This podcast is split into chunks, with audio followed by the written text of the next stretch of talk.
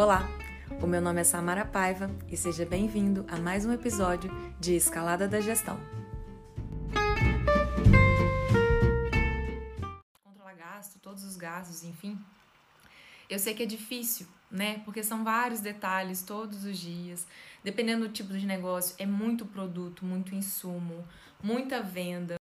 Quando a gente tem esse controle, te ajuda a tomar uma decisão mais rápida. Né? Então, em vários momentos desses que a gente está vivendo, é uma realidade de várias, vários empreendedores e é um dos pontos que às vezes pode é, tornar o negócio mais arriscado. Porque se você não controla o principal meio, né, o principal combustível, que é realmente a consequência financeira, né? A sua empresa ela precisa gerar renda até mesmo para você conseguir oferecer os produtos, para você conseguir manter clientes satisfeitos, para você conseguir manter uma equipe satisfeita, né? Oferecer oportunidade de trabalho e também para você conseguir ter a sustentabilidade do seu negócio e para si mesmo, para si próprio.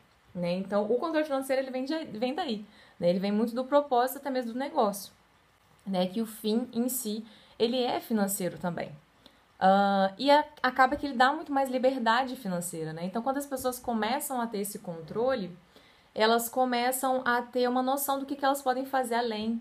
Né? Talvez, às vezes, fazer um investimento que sempre sonhou em fazer tanto na vida pessoal quanto no próprio negócio, expandir o negócio com um bom planejamento, até mesmo é, a questão de planejamento de compras, de pagamentos, quando você tem isso, você já sabe exatamente o que está por vir, o que, que vai sair, quando vai sair, quanto tem que pagar. E isso evita muita dor de cabeça quando você se assusta, né? Do nada você fala só, assim, tinha aquilo para pagar né? E às vezes você não se preparou, aquele, aquele montante não foi, não foi planejado anteriormente, e aí você se embola totalmente, né? Esse caso é muito típico de acontecer. Tem uma variação de vendas, né, para é, maior, né? Então eu consegui subir aí em 20 mil número do meu faturamento com vendas. E aí aquele mês que eu falo assim, caramba, né? Minhas vendas quase dobraram e tal. Que mês bacana, enfim, claro, ótimo, isso é muito, muito, muito bom. E aí o que acontece? É sempre uma dor é, repetitiva, né? De ah, eu vendo muito, mas não tô vendo dinheiro. Eu vendo muito, mas eu sei o que tá acontecendo. Chega no final, a gente tem muito cliente, muita coisa para fazer, uma confusão danada, e eu não vejo dinheiro, não vejo a cor de nada. Cadê isso? Né? Então, esse é um exemplo, assim, mostrando para vocês, olha só, a, as vendas subiram. Ao mesmo tempo, nesse mesmo caso, assim, nessa mesma empresa, eu tenho, por exemplo, um fluxo de caixa, né? Porque a grande questão é que às vezes as pessoas têm essa impressão do faturamento, do número de vendas, mas se elas não têm noção do fluxo de caixa, que é realmente onde entrou esse dinheiro, que é aquele dinheiro onde você fica tanto caçando, né? Tipo, cadê ele? Ele tá nesse fluxo de caixa. Né? Então, o fluxo de caixa, ele é muito diferente do faturamento, né? Então, assim, a, a, entrada real, né? A entrada real que aconteceu no seu negócio, aí sim, ela foi um valor que entrou na sua conta naquele mês né? Mas não necessariamente todas as vendas que você fez aquele mês vão entrar na sua conta. E acho que é nisso que as pessoas às vezes têm muita dúvida e se confundem muito, ficam perdidas e ficam sem ação, né? Que parece que tem sempre vender muito mais porque não está acontecendo, mas porque muitas coisas vêm de anterior, de coisas anteriores, né? Às vezes você até tem um controle financeiro, é, quer dizer, às vezes você realmente ainda tem, tem um lucro bacana, mas vamos supor que você tenha muitas contas que estão vindo lá de trás, de uma falta de controle lá de trás e que ainda está sobrecarregando o mês atual. Né? Então é muito diferente o mês atual, o que entrou de verdade no mês atual, daquilo que você vendeu. Né? Porque muitas das vendas foram projetadas. Então, por exemplo, se você trabalha com parcelamento, se você vendeu é, tanto aí, metade talvez não vai entrar porque vai ser parcelado, vai ser parcelado em 10 vezes, em 5 vezes. Ou então, se às vezes você nem tem o controle efetivo dos seus clientes, talvez você nem sabe nem ainda quem tá para te pagar, quais as contas você tem para receber. Então, o que, que acontece quando a gente tem essa impressão de eu vendi muito, mas eu não vejo a cor do dinheiro? Por isso, né? Porque muitas das vezes a gente está fazendo conta com dinheiro que não entrou ainda e conta com dinheiro que tem que sair mais rápido do que está tá entrando, né? O fluxo de saída está alto, mais alto do que está entrando. Comparando esse mesmo exemplo que eu dei para vocês, né? Eu tive uma, um aumento muito grande das vendas e nesse caso aí eu também tive um, um, um faturamento alto, uma receita alta, né? Uma entrada, mas também tive um custo muito alto. Compensação, o meu saldo foi muito menor. Se eu for comparar o meu saldo com o meu número de vendas, é né, nem se compara. Então é, é às vezes nisso que a gente tem que ter um pouco mais de cuidado na hora de analisar. Um outro fato também muito típico é misturar conta pessoal com profissional. Então parece que no seu, porque pode ser que você no seu negócio é, você não está vendo o resultado, mas porque muitas vezes você embola essas duas contas e embolar essas duas contas vai te dar a impressão de que você não está tendo resultado, sabe? Você não tem uma visão clara do seu negócio, né? Você não sabe se você está trabalhando ali por trabalhar, tá no zero a zero, mas também você não sabe se está gastando tanto. Então, qual que é o real resultado do seu negócio, do seu trabalho? Né? A forma como você gerencia as suas contas é outra coisa. Né? Então, a forma como você se planeja pessoalmente é outra coisa. A sua empresa precisa de sustentabilidade. Então, você tem pessoas muitas vezes envolvidas nesse trabalho, você tem clientes envolvidos, você tem fornecedores envolvidos nesse trabalho. Então, quando você é, mistura tudo isso, o seu pessoal ali, com o da, da sua empresa, você não tem esse resultado real mesmo da sua empresa, né? Então, o ideal é que você tenha, sim, separado. Ah, mas a empresa sou só eu, e é a mesma coisa. Tá, eu só quero que você tenha noção do resultado da sua empresa. Eu quero saber se a sua empresa tem sustentabilidade, tá? Para conseguir manter outros colaboradores, manter os seus clientes, manter a satisfação. Isso é imprescindível tá? E aí eu vou começar com vocês, eu quero conversar sobre cinco passos para você começar é, a implementar mesmo a gestão financeira dentro do seu negócio. Primeiro passo. O primeiro passo você vai começar a entender quais são essas definições. Então, de uma forma muito simples, essas definições que são fundamentais. Então, receita. Receita é aquilo que você recebe referente às suas vendas, referente ao seu produto, ao que realmente entrou do seu produto, tá? Então é tudo aqui eu vendi, então o total daquele produto, daquele valor de venda é a sua receita. É, e aí a gente tem, para receita então é tranquilo, né? Praticamente entradas, certo? E aí você tem os custos. Os custos, é, né, que são as saídas, as saídas se dividem em dois, em dois pilares aí, que são custo, custos e despesas. Qual que é a diferença entre custos e despesas? Custos é algo que está ligado diretamente à sua produção. E, é, por exemplo, então, se eu vendo bolo, a farinha é um custo, porque sem a farinha eu não produzo o bolo, certo? Mas, por exemplo, despesa. Vamos supor que eu produza bolo e que eu não preciso da internet nesse momento, assim, não é uma coisa ligada totalmente na minha produção, diretamente na produção de bolo. Eu consigo entregar o meu produto para o meu cliente sem internet, digamos assim. Então, isso é uma despesa. São coisas mais administrativas que você precisa manter para conseguir, é, conseguir manter o funcionamento bacana da sua empresa. Então, por exemplo, uh, sei lá, uma, uma empresa de alarme que às vezes você contrata. Isso também é uma despesa, é uma despesa referente a aluguel, né? Então, existem essas duas definições. O que, que, acontece? O custo e a despesa, ambos são divididos em dois, cada um deles, tá? E, mas é super tranquilo, tá? Custos também você pode ter eles fixos e variáveis. E despesas fixas e variáveis, tá? Então, por exemplo, é, custo, o custo é, fixo, por exemplo, vamos supor que eu tenho um colaborador que trabalha fazendo o bolo da minha empresa. Então, ele é um custo fixo que eu preciso dele para eu conseguir manter a produção ali do meu bolo. Então, é o custo fixo, ele não vai variar durante os meses, digamos assim. Né? Vai ter algumas variações, mas ainda assim é um custo mais fixo, não vai depender da minha produção. Né? É exatamente isso que eu quero dizer. Então, se eu vendo 20, 30 bolos, eu vou ter que pagar aquele total ali do funcionário, independente do tanto de bolo que eu vendi. Então, isso é um custo fixo. Custo variável é ao contrário. Custo variável é aquele que vai variar de acordo com a sua produção. Então, nesse caso, que eu estou dando o exemplo do bolo, é o quilo, né? Quantos quilos de farinha você gastou aquele mês. Então, quanto mais você vendeu, mais farinha você gastou. E despesa, despesa da mesma forma, tem fixo e variável. Despesas fixas, então, por exemplo, eu pago um valor de internet fixo.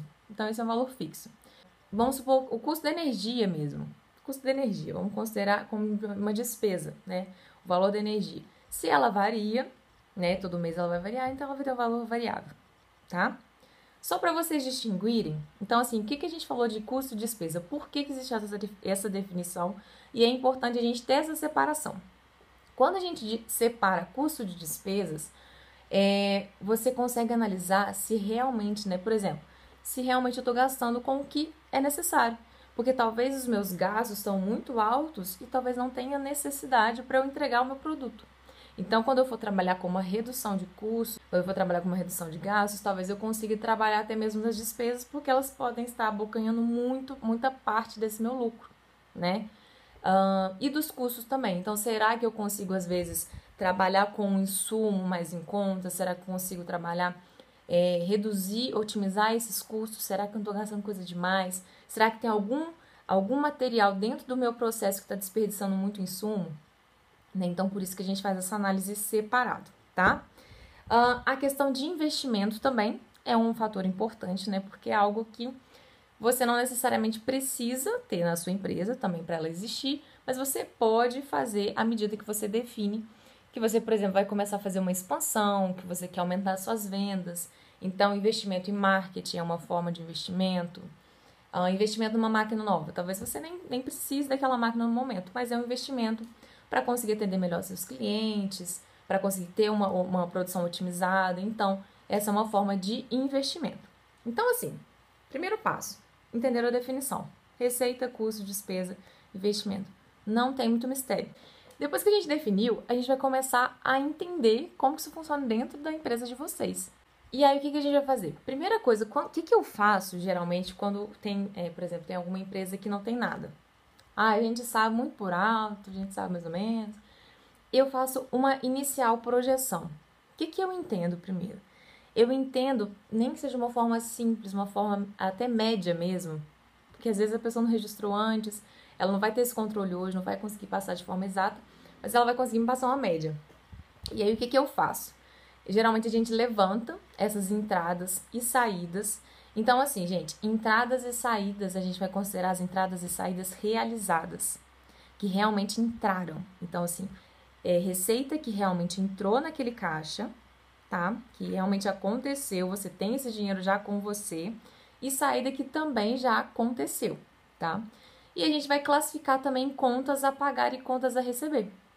Então, aquela primeira definição que a gente fez ali foi só para vocês entenderem a classificação dessas é, dos custos, dos gastos, de uma forma mais simples. Esse daqui a gente vai trabalhar para realmente acompanhar o que está acontecendo e o que, que vai acontecer.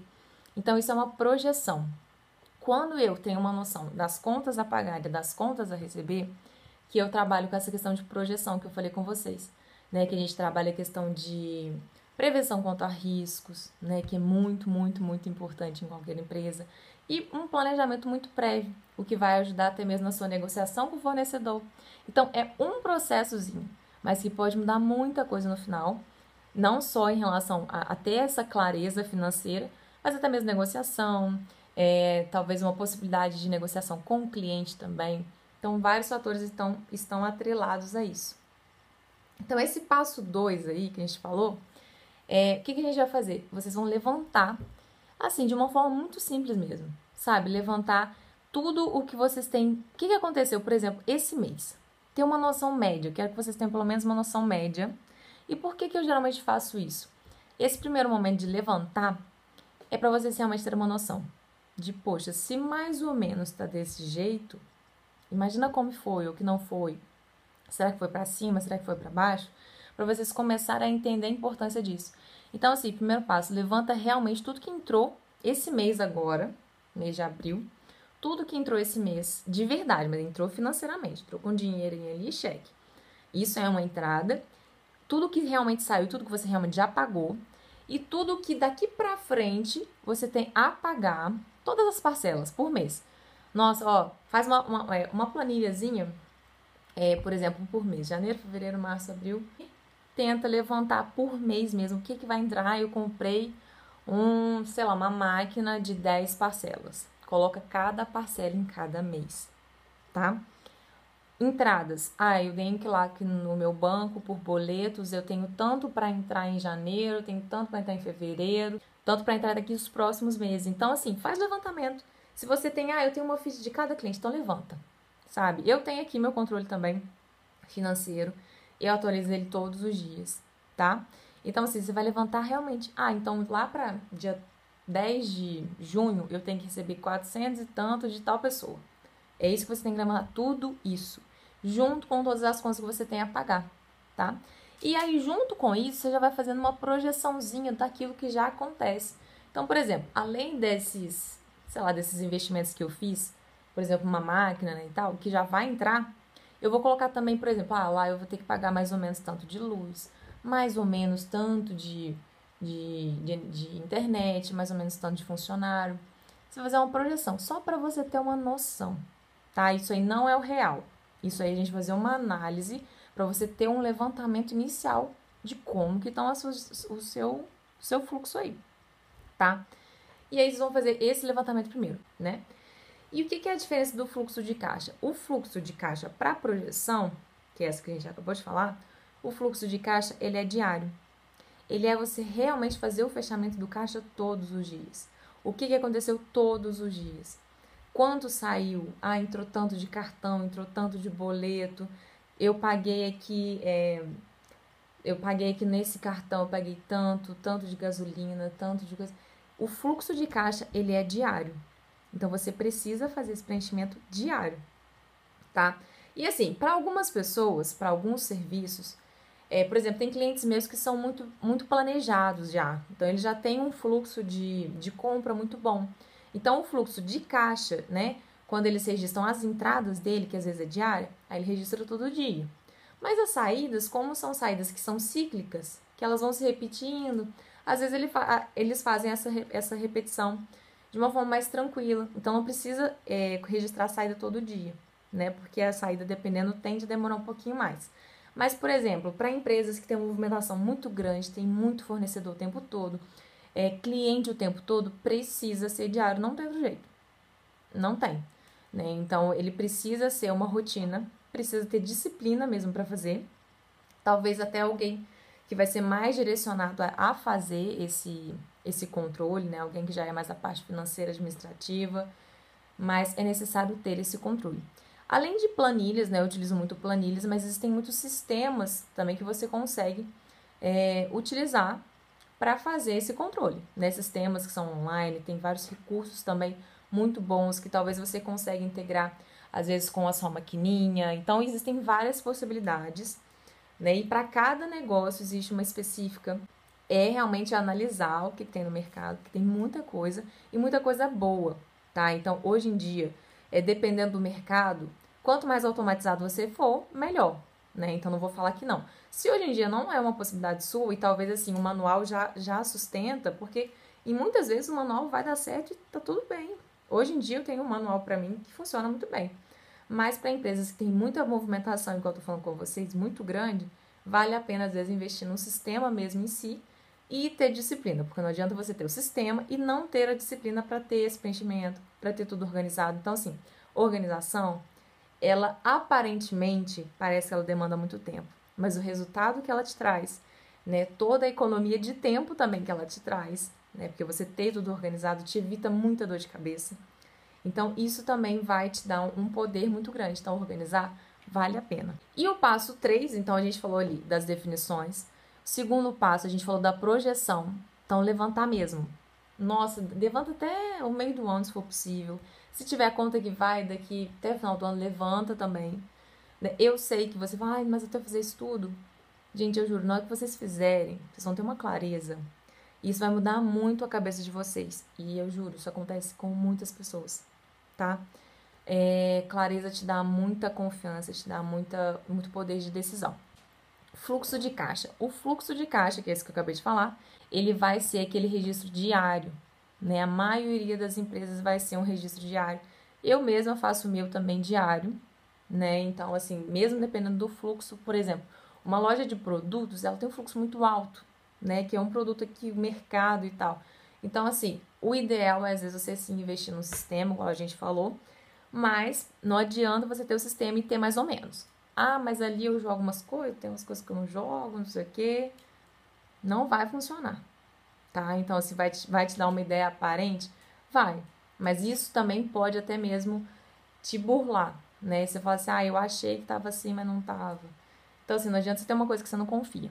E aí, o mais importante, e eu falo muito de rotina, eu sempre vou falar de repetição. Então, assim, é igual academia, Não adianta você falar que você vai na academia um dia que você vai querer resultado, né? Então você tem que ter um pouco de paciência e ter uma construção diária. Então, para tudo que a gente cria na nossa vida, todos os hábitos que a gente cria, exige uma organização, exige sim é, arrumar um momento para aquilo.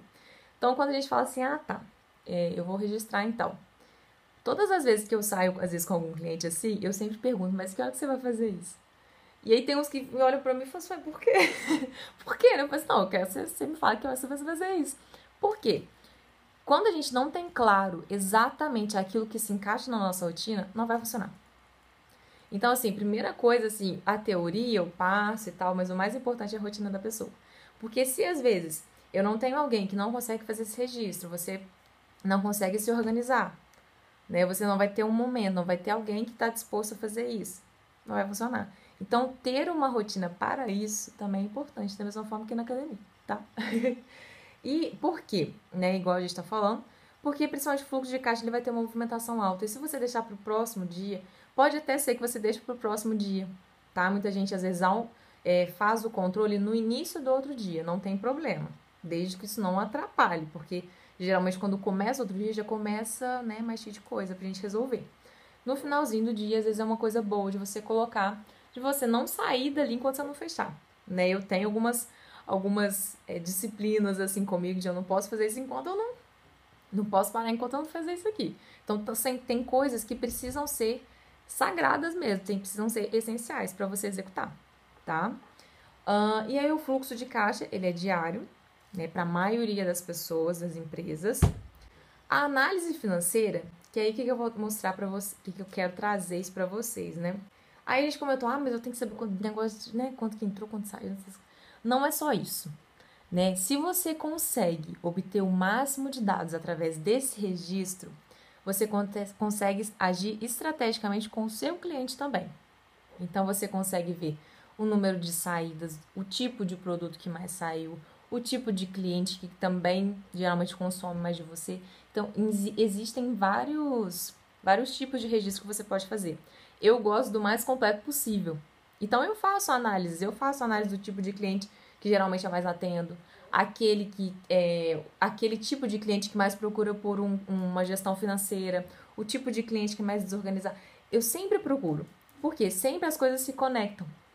Então, quando você fala assim, ah, eu vou só fazer o registro para saber quanto que eu tô ganhando, quanto que eu não tô ganhando. Você consegue, além disso, fazer várias análises. Até mesmo você consegue planejar melhor a sua produção. Então eu tenho um cliente que ele vai por demanda, por demanda diária. A gente consegue muito bem planejar melhor a produção dele, porque ele já sabe a média por dia. Ele já tem uma noção que ele consegue se preparar, consegue preparar o estoque, consegue preparar uma negociação com o fornecedor dele. Então, olha só, é um controle financeiro que eu tô falando? Ah, é. Mas eu tô falando de estratégia, eu tô falando de processo, eu tô falando de otimização. A gente aqui, a gente não fala só de, ah, eu vou aumentar minha venda. Porque às vezes você deixa é, grande parte do seu processo que talvez não está rodando né, de forma tão otimizada, às vezes abocanha muito do seu lucro. Né? Então você consegue fazer mais até mesmo com aquilo que você já tem, com o número de clientes que você já tem, com a demanda que você já tem. Só que você precisa otimizar o processo. Então, assim, olha só, eu estou falando de gestão financeira e eu entrei para otimização de processo. Por quê? Muitas das vezes a gestão financeira vai me dar base para eu otimizar qual processo é, for necessário né? Então, várias vezes aqui a gente já, já tracei estratégia também. Então, por exemplo, de, de formas de oferecer o serviço para o tipo de cliente, que tipo de cliente compra determinado tipo de produto, qual que é o tipo, o nível da o ticket médio desse cliente. Então, será que eu posso oferecer esse ticket médio? Ele tem esse perfil? Então, assim, tudo envolve uma questão de análise. E aí é o seu negócio. Basta você querer ter essa análise. Mas para isso vai te exigir um pouco de disciplina.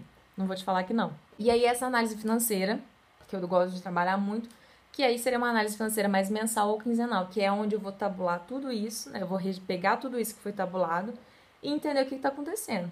Né? Entender como é que está meu fluxo. Será que tem muita gente na Adimplente? Por que, que será que essas pessoas estão na Adimplentes? O que, que eu posso fazer para mudar isso? Será que esse perfil dessas pessoas é o mesmo? O que, que eu posso fazer para mudar esse cenário? Então, assim, é um tipo de registro mas que podem mudar várias outras áreas da sua empresa. Tem gente que faz essa análise quinzenal ou mensal. Isso vai depender, depender do tipo de negócio E da mesma forma, lembra aquela projeção? A gente não vai deixar de usar ela, né? A gente vai continuar registrando também as contas que vão entrar, as contas que vão é, que você precisa pagar também, né? Por quê? Porque eu preciso me planejar para o próximo mês também. E isso não acontece só de planejar mês a mês. Eu preciso ter uma divisão geral do meu negócio. Então, por exemplo, ah, eu quero investir ai, no novo maquinário, né? Então, vou investir no novo maquinário, mas eu não sei quando eu posso investir, como é que eu posso fazer, quantas vezes eu posso parcelar. Isso até ajuda nisso. Quando você tem tudo muito claro na sua mente, você fala assim, ah, não, vou, então eu vou pagar em tantas parcelas que não vai apertar para mim. Ou então, não, eu posso quitar antes, eu posso fazer à vista, porque eu sei que tá tranquilo esse mês, né? Ao invés de jogar mais para frente. Ou então, ah, não, até o mês de julho eu não vou investir nada, não, porque eu tenho tais contas para pagar. Mas a partir do mês de julho eu vou ficar mais ou menos tranquila de acordo com o que eu tô vendo ali, mais ou menos, uma média, e vou me programar para julho. Né? E aí em julho eu vejo como realmente está acontecendo, mas eu já tenho um planejamento ali. E aí, como eu falei com vocês, né? Não é só uma análise financeira, é uma análise estratégica. Então, eu entendo sazonalidade. Então, sazonalidade de clientes, de produtos. Então, assim, gente, dá pra fazer muita coisa. Mas realmente exige, é, igual eu tô falando com vocês, às vezes tem muitos sistemas que também vão dar isso para vocês de uma forma simples mas é importante que vocês tenham esse compromisso, né? Sem essa disciplina, esses dados não vão surgir. Sem análise, né? O robô pode até gerar vários dados para vocês, mas se você não analisar, parar para analisar e gerar um plano de ação em cima daquilo, não vai adiantar. Quinto e último passo, tá? Então, assim, ó, entendemos a definição, fizemos uma projeção atual do que está acontecendo, começamos a registrar, e aí, para esse registro, eu vou, vou, vou mostrar para vocês o que, que eu tenho material para vocês registrarem. Quarto passo, as análises, tá? Não adianta você ter dados sem analisar. Não vai falar nada para você. Se você só ficar registrando também financeiramente, ah, eu tenho tudo registrado.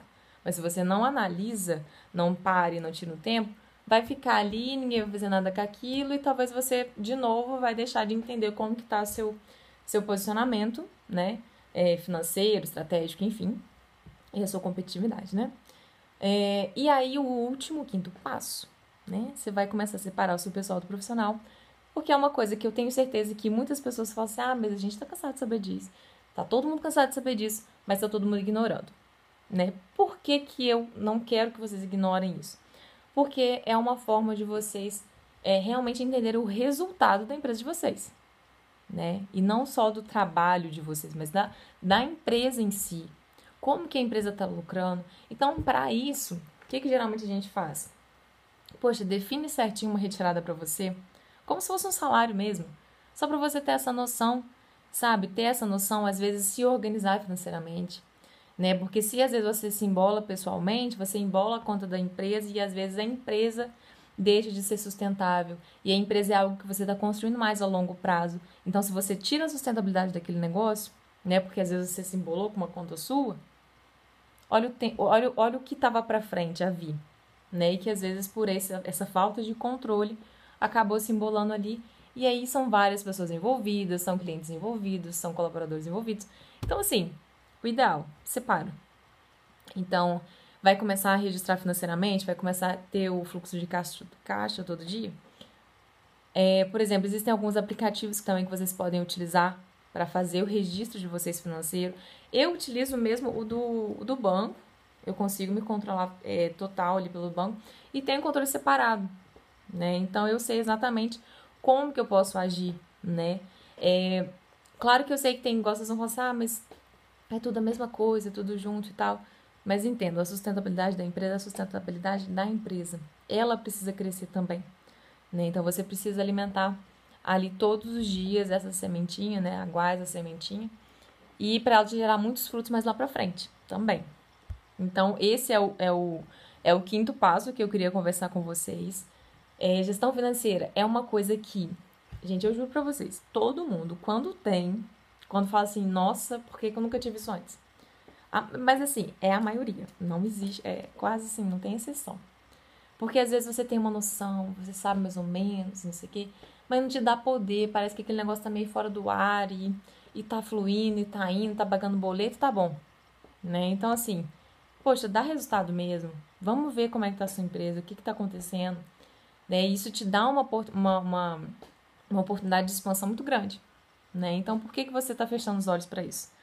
Então, não é hora de fechar, não. Principalmente não é hora mesmo, né? É hora de da gente realmente ter um controle, conseguir se prevenir quanto a riscos. Por exemplo, quando eu começo a ter isso, então eu já sei como é que tá o fluxo, já sei exatamente como é que tá a média. Então você vai começar a ter uma média de vendas por mês, vai ter que começar a ter essa noção, né? Quando você tem isso, você consegue é, fazer até uma reserva de emergência para o seu negócio. Então, assim, o ideal é que você tenha uma reserva, pelo menos que sustente a sua empresa por seis meses. Então, que sustente os custos e as despesas médias da sua empresa por seis meses. Mas qual que é esse custo, essa despesa média? Né? Então, olha só, são seis meses. Da mesma forma que seria o pessoal também, a gente fala isso, né? Que dê para você sustentar, sustentar durante seis meses e tal. Para a empresa, a mesma coisa. Mas quando que são esses seis meses? Você tem essa noção? Né? Será que vai acontecer uma coisa amanhã e aí já, pô, já vai tudo para água abaixo? Né? Porque uma empresa você não constrói do dia para a noite exige trabalho. Exige trabalho até mesmo para você sustentar, que não adianta só chegar lá, não. Você tem que manter lá em cima. E o mais difícil é manter lá em cima, né? Então, essa, esse controle vai ajudar vocês muito nisso. Definir novos investimentos. Então, talvez, é, igual eu falei aqui no início, né? Às vezes dá até uma agitação, uma ansiedade, que você fala, nossa, tem que vender, tá tudo parado, eu tenho que vender, e eu não sei, eu tenho que pagar conta. E talvez você tá bem, talvez tá tudo bem. Só que se você não tem isso claro, você não, vai acalmar esse coração. Então, assim, acalma esse coração, coloca no papel. Tudo se resolve quando a gente coloca as coisas no papel, tá? Pra depois a gente tirar. Então, assim, colocar vai dar essa, vai dar essa noção para vocês melhor, né? Vocês vão conseguir definir novos investimentos. Então, por exemplo, poxa, eu tô vendo que tá indo bem, então eu quero crescer. Às vezes a gente fica vendo, ah, não, mas eu não tenho oportunidade de ir lá para não sei aonde, né? Ir para outro lugar, abrir uma nova, um novo negócio, enfim. E às vezes você teria, poxa, você começar a juntar devagarzinho, né? Separar o seu dinheiro, né, do pessoal, do profissional, por quê? Se vamos supor que eu tivesse reservado cada mês mil reais, dois mil reais para fazer um novo investimento daqui, sei lá, um ano, talvez já tivesse quase podendo fazer esse investimento. Mas se às vezes eu misturo, porque eu faço, ah, tô gastando mesmo, vamos gastar isso aqui mesmo, vamos embora aí as coisas realmente não vão acontecer porque elas não estão bem pensadas, né? Elas estão muito imediatistas. E esse negócio de ser imediatista é ruim por causa disso, né? Você não consegue, você não consegue às vezes ter esse planejamento correto, né? E é... deixa eu só voltar aqui. Ah, tem um travou aqui. E aí eu fiz um checklist, né, claro, para vocês também, né? Que seria esse checklist com três coisas simples aí para vocês. De levantar as entradas, saídas, contas a, a pagar e contas a receber. Eu faria hoje, se você não tem nada, levanta tudo desse mês. Não deixa eu ter uma noção do que está acontecendo desse mês. Pega os próximos meses e fala assim, nossa, mas meu cartão ó, vai cair tanto no meu cartão semana que vem, ou no mês que vem, mês que vem, mês que vem. Registra tudo, tá? E é, usar um aplicativo, às vezes, para contas pessoais, usar o seu próprio uh, aplicativo do banco, ou até mesmo usar uma planilha também, acho super prática, e definir essa rotina. Se vocês não tiver, tiverem essa rotina, não vai acontecer, porque ninguém vai fazer, né? E não só a rotina de registro, porque pode ser que você tenha, às vezes, um sistema automático, vai registrar tudo, enfim, mas a rotina de análise, porque o sistema não vai analisar nada para você. Ele não vai te falar o que, que você tem que fazer, o que, que, você, o que, que vai ser mais estratégico, então você precisa pensar sobre aqueles dados em cima dos dados, beleza? Espero que vocês tenham gostado desse assunto. É um assunto muito, muito pedido, porque a maioria tem, é, tem mesmo essa necessidade de, de entender melhor, né? De começar a colocar em prática, porque saber o que tem que fazer a gente sabe, né? Saber, eu, eu tenho certeza que a maioria sabe. Só que o que falta é a gente ter essa clareza de quando eu vou fazer, como que eu vou fazer, que ferramenta que eu vou usar, quem vai fazer para mim se não sou eu? Então, às vezes, falta esse pequeno detalhe. É do como você vai fazer. Como você vai colocar no seu dia a dia. Sabe? Porque fazer, eu tenho certeza que já sabem que é importante. Tá bom? Vou deixar ali no link na minha bio. No link da minha bio. Tem uma, um link para vocês é, envia, escreverem no formulário. Me mandarem o e-mail de vocês. E eu vou mandar a planilha para vocês. Tá bom? Pra vocês começarem a, a registrar a entrada, saída, contas a pagar, contas a receber, tá? Espero que vocês gostem. Beijo! Olá, o meu nome é Samara Paiva e seja bem-vindo a mais um episódio de Escalada da Gestão. O papo é sobre planejamento estratégico, é um assunto que eu gosto muito e, assim, eu acho que é um dos principais pilares dentro de uma organização, que é o ponto onde você começa a implementar uma cultura, uma cultura clara mesmo daquilo que a empresa é, daquilo que a empresa quer levar para frente. O que a gente vai conversar aqui vai, vão ser, assim, alguns fundamentos, quais são os principais fundamentos que a gente precisa ter para um planejamento estratégico, quais são as bases, como a gente começa a reformular, como a gente começa a construir esse planejamento estratégico. O planejamento estratégico, para mim, ele é a base, assim, de tudo. Ele é onde vai direcionar mesmo a empresa. Então, muitos momentos onde a gente é voltado muito para o imediatismo, né? A gente tem mania de, no dia a dia, começar a resolver muito problema, imediatismo o tempo todo. O planejamento estratégico, não.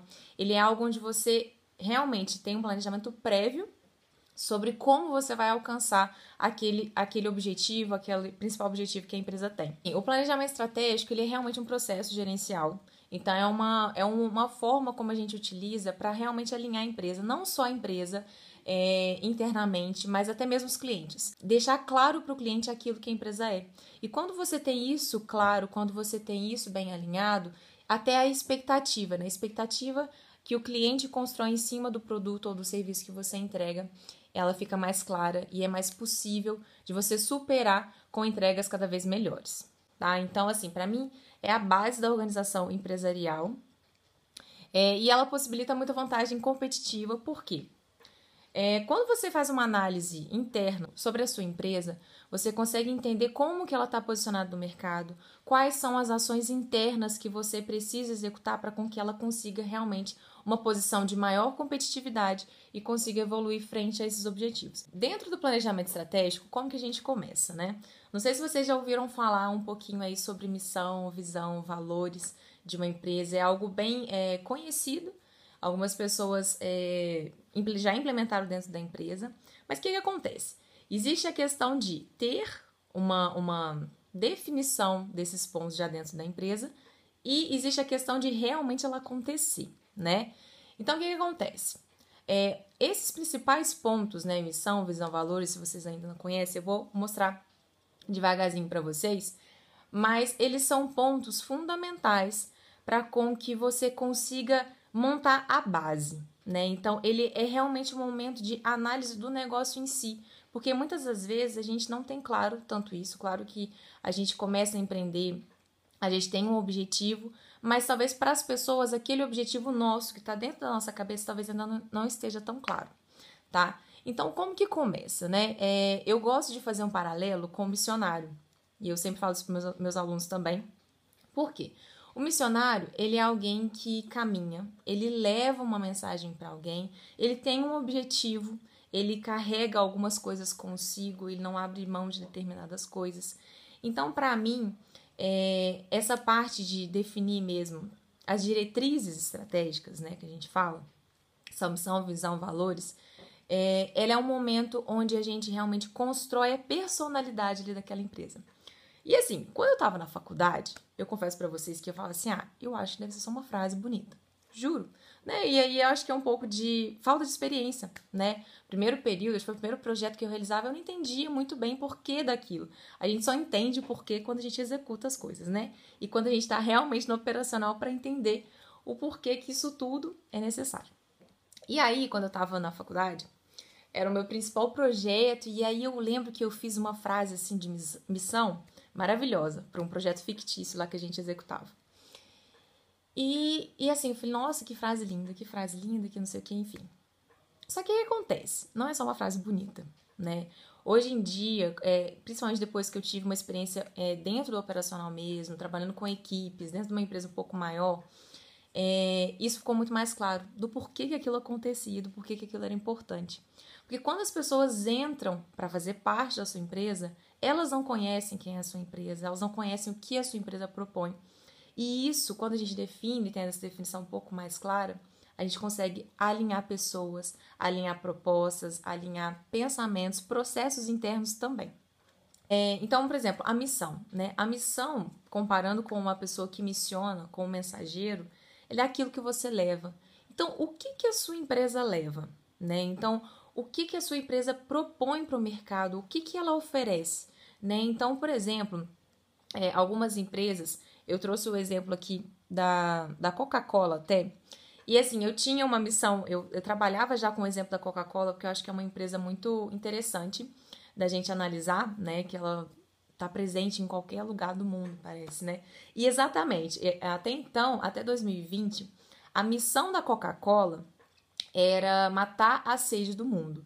E toda vez que eu converso sobre isso, eu acho muito interessante a missão, porque Poxa, realmente, né? Onde não tem Coca-Cola, onde não tem a Coca-Cola em si, mas a empresa, a Coca-Cola Company, né? Que é a empresa que tem vários outros produtos junto com a Coca-Cola, ela está presente em todo, quase todo mundo, né? Então, atualmente eu estava eu estava analisando como que como que tá, né, essas diretrizes estratégicas, porque o planejamento estratégico, ele tende a mudar e consigo, ele muda tanto os objetivos quanto as diretrizes, né?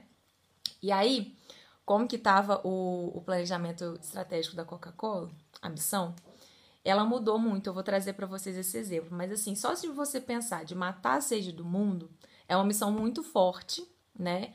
É uma missão muito característica e ao mesmo tempo que onde realmente parece que ele, é, é, a empresa em si seguiu isso à linha, né? Seguiu isso à risca. Então, por isso que começa a fazer muito sentido, porque o grande, a grande missão dela era querer matar a sede do mundo né? Então, a, a companhia. Então, hoje em dia, até mesmo pelas ações, como ela se posiciona, o mercado que ela atinge, a expansão inteira da empresa faz todo sentido. Uma outra coisa, assim, né? Então, assim, o, essa é a mensagem, essa é a missão.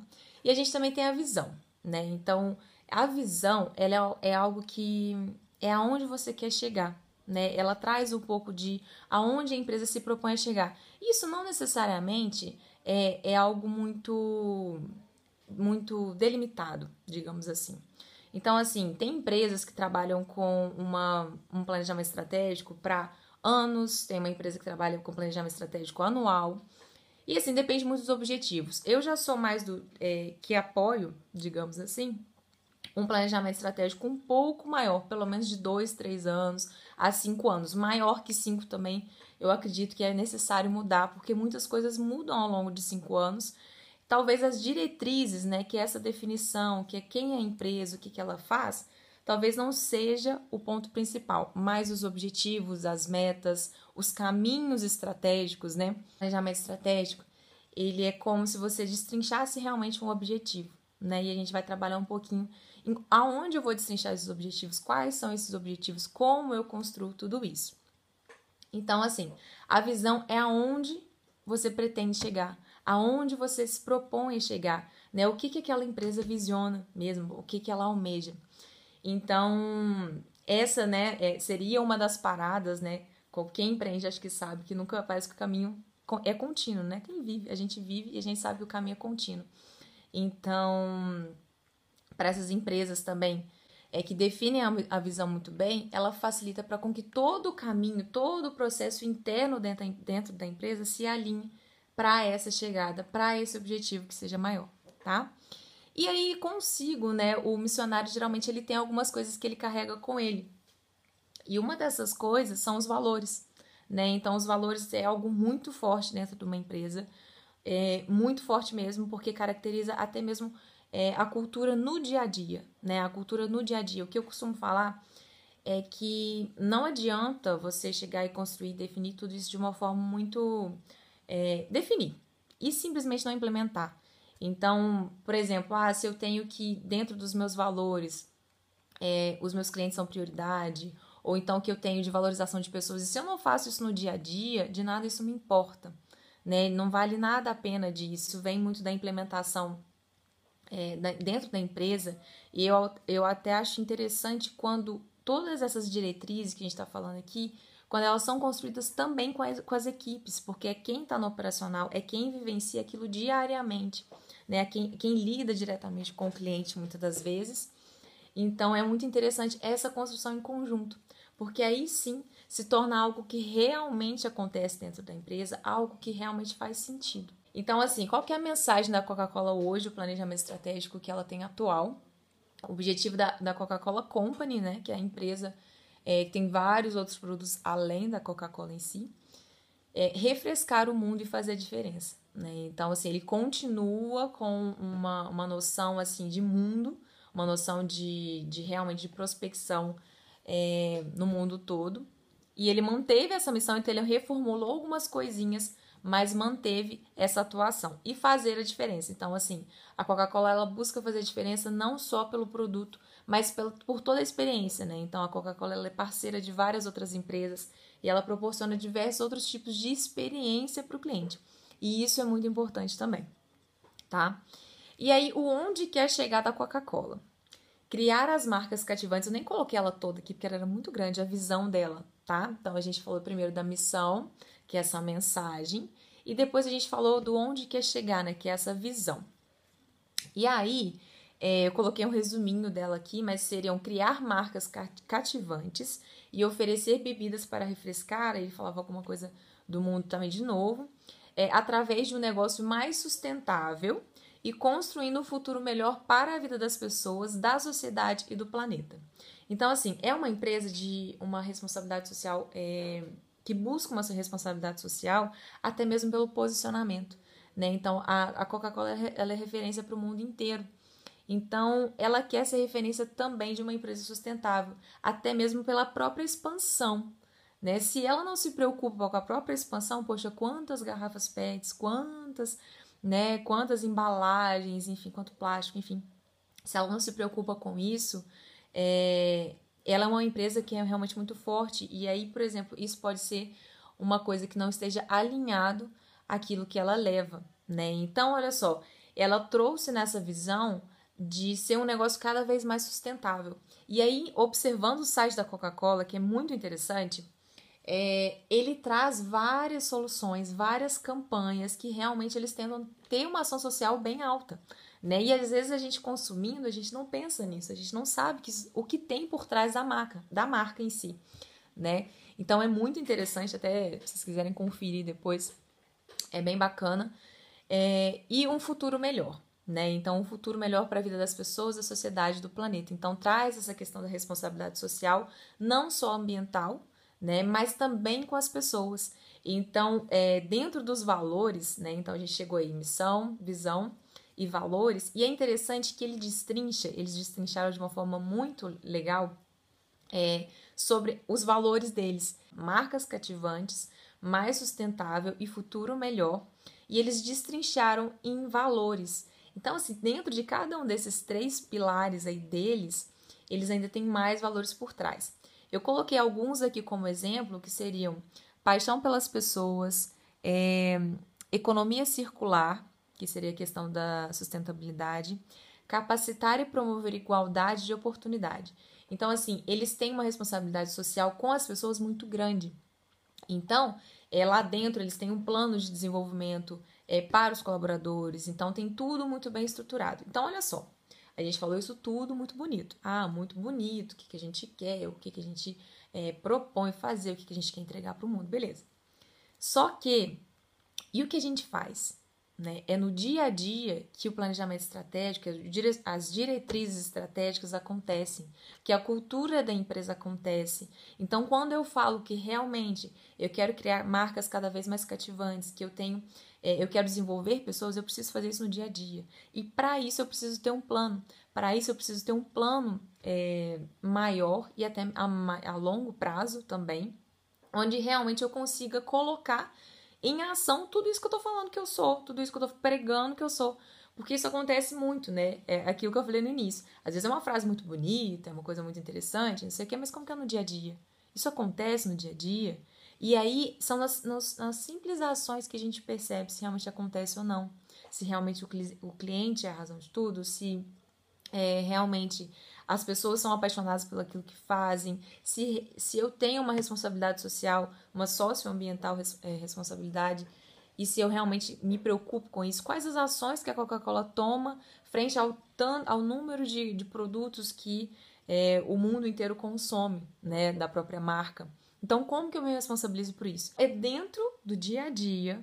Então, assim, Vocês vão ver que tudo se conecta quando a gente for avançando um pouquinho. Quando tudo se conecta porque precisa fazer sentido.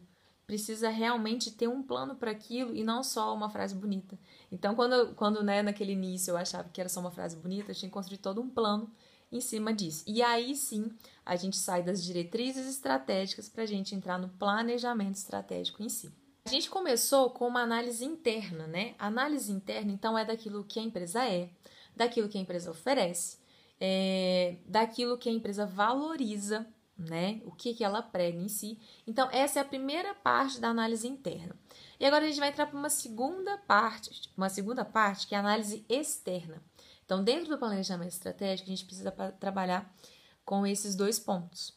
Dentro da análise externa, existe uma ferramenta muito interessante que é muito utilizada dentro do planejamento estratégico, que são a, as análises externas, as forças externas que estão que permeiam o negócio em si.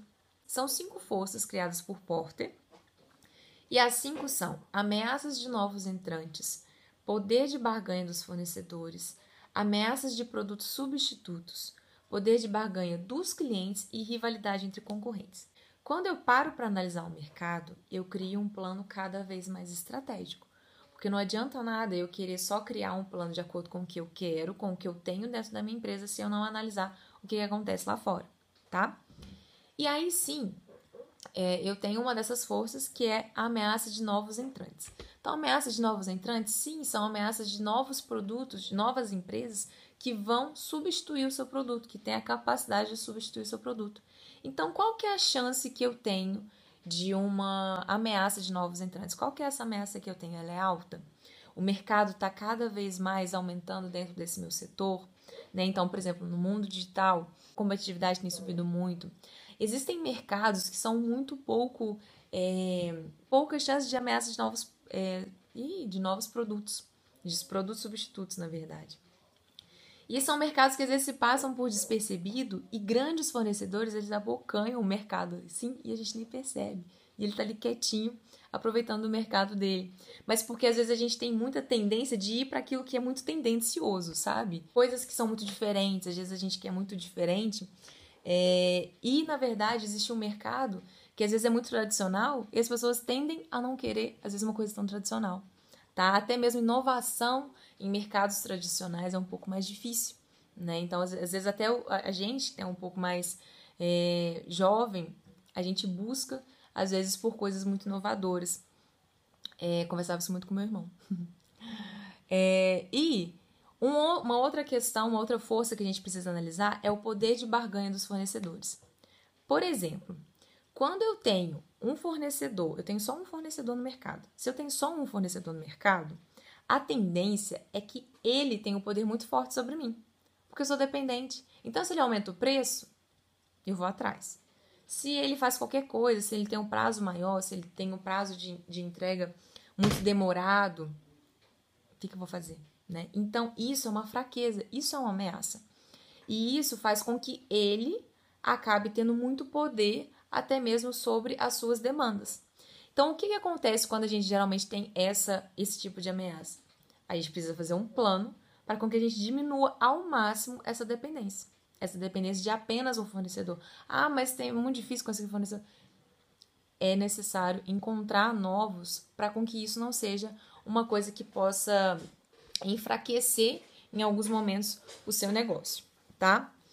É, uma outra coisa, uma outra força também é a ameaça de produtos substitutos.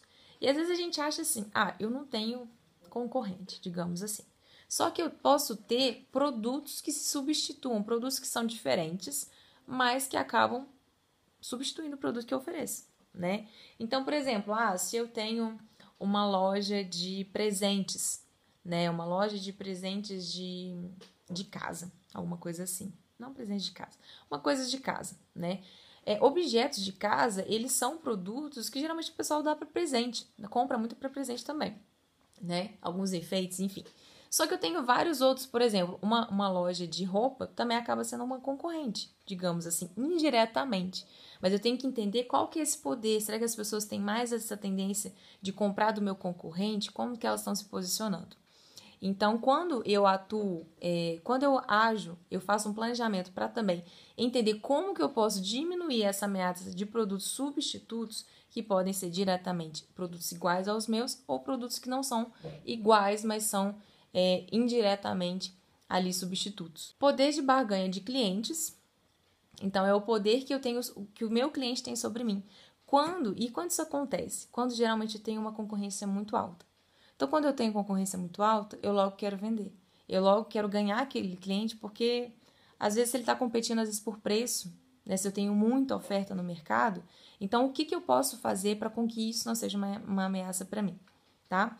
E rivalidade também entre concorrentes, que é algo quando é, a gente realmente tem um concorrente muito forte e aí, às vezes, ele pode ganhar referente a preço, ou então ele tem uma negociação maior, ele tem uma organização melhor. Então, existem vantagens competitivas que talvez podem diminuir a força que eu tenho no mercado, reduzir um pouco dessas ameaças entre os, os meus concorrentes, tá bem? Deixa eu passar para outro aqui. E assim, eu gosto muito de analisar essas forças de Porter, porque geralmente a gente sabe, a gente tem concorrente, a gente tem produto substituto, mas a gente nunca para para pensar e realmente efetivar uma ação sobre aquilo e realmente tomar uma decisão sobre aquele momento, né?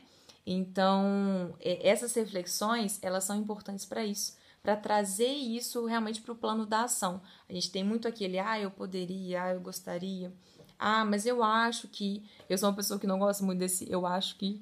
Eu sou uma pessoa muito de dados, eu preciso confiar em dados, ver isso visualmente, né? Ter isso visualmente na minha frente para realmente eu conseguir tomar uma decisão mais clara. Então, quando a gente fica muito no achismo, muito de ah, eu preciso, mas nunca vai para o plano de ação, é aí que mora o perigo, digamos assim. A gente fez uma análise, uma prévia de uma análise interna, e agora a gente passou para uma análise, a gente passou anteriormente para uma análise externa e voltamos agora para a análise interna novamente. Por que, que eu fiz as duas primeiro antes de entrar nessa parte?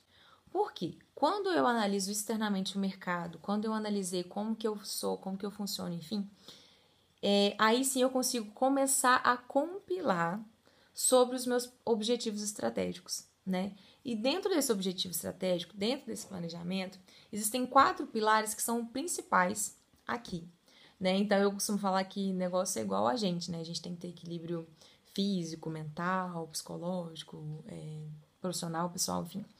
São vários pilares que a gente tenta balancear na nossa vida. E na empresa é a mesma coisa, a gente tem vários pilares que a gente precisa balancear, tá? Isso ajuda muito, porque você fica assim, ah, eu vou construir objetivo, mas eu vou construir como, por onde eu começo.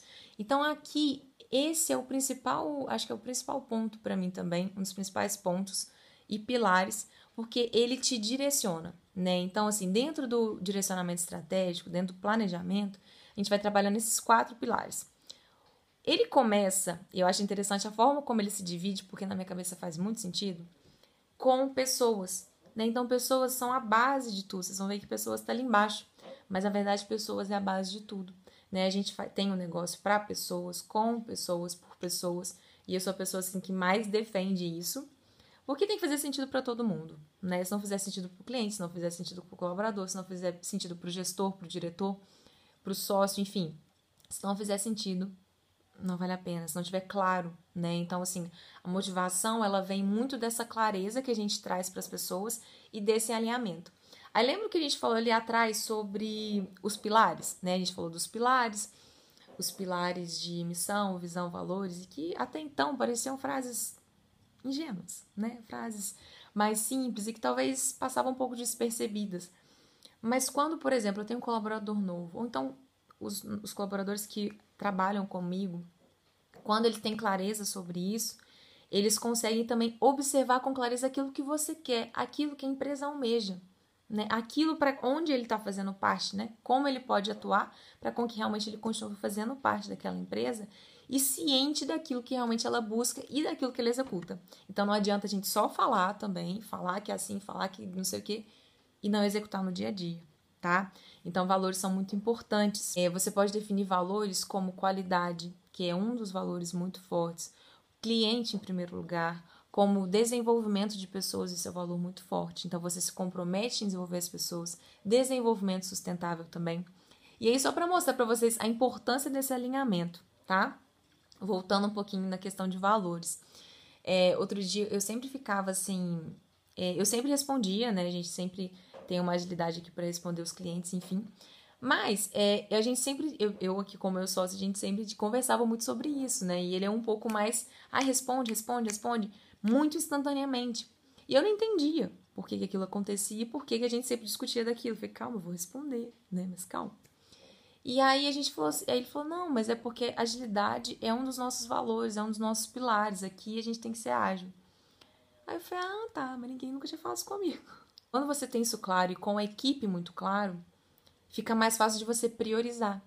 Né? Então, quando eu tenho, por exemplo, qualidade ao invés de, de, de prazo, por exemplo, ao invés de agilidade, eu consigo priorizar atividades. Eu consigo, por exemplo, então, se o cliente vem sempre em primeiro lugar, então eu consigo passar outras atividades para depois do cliente. Sempre vai vir meu cliente na frente. Então, quando eu tenho isso muito claro, isso facilita até mesmo para direcionar as pessoas que trabalham comigo. Aí, voltando aqui, né, nos pilares dos objetivos estratégicos, aqui é a parte onde a gente começa a destrinchar sobre esses objetivos.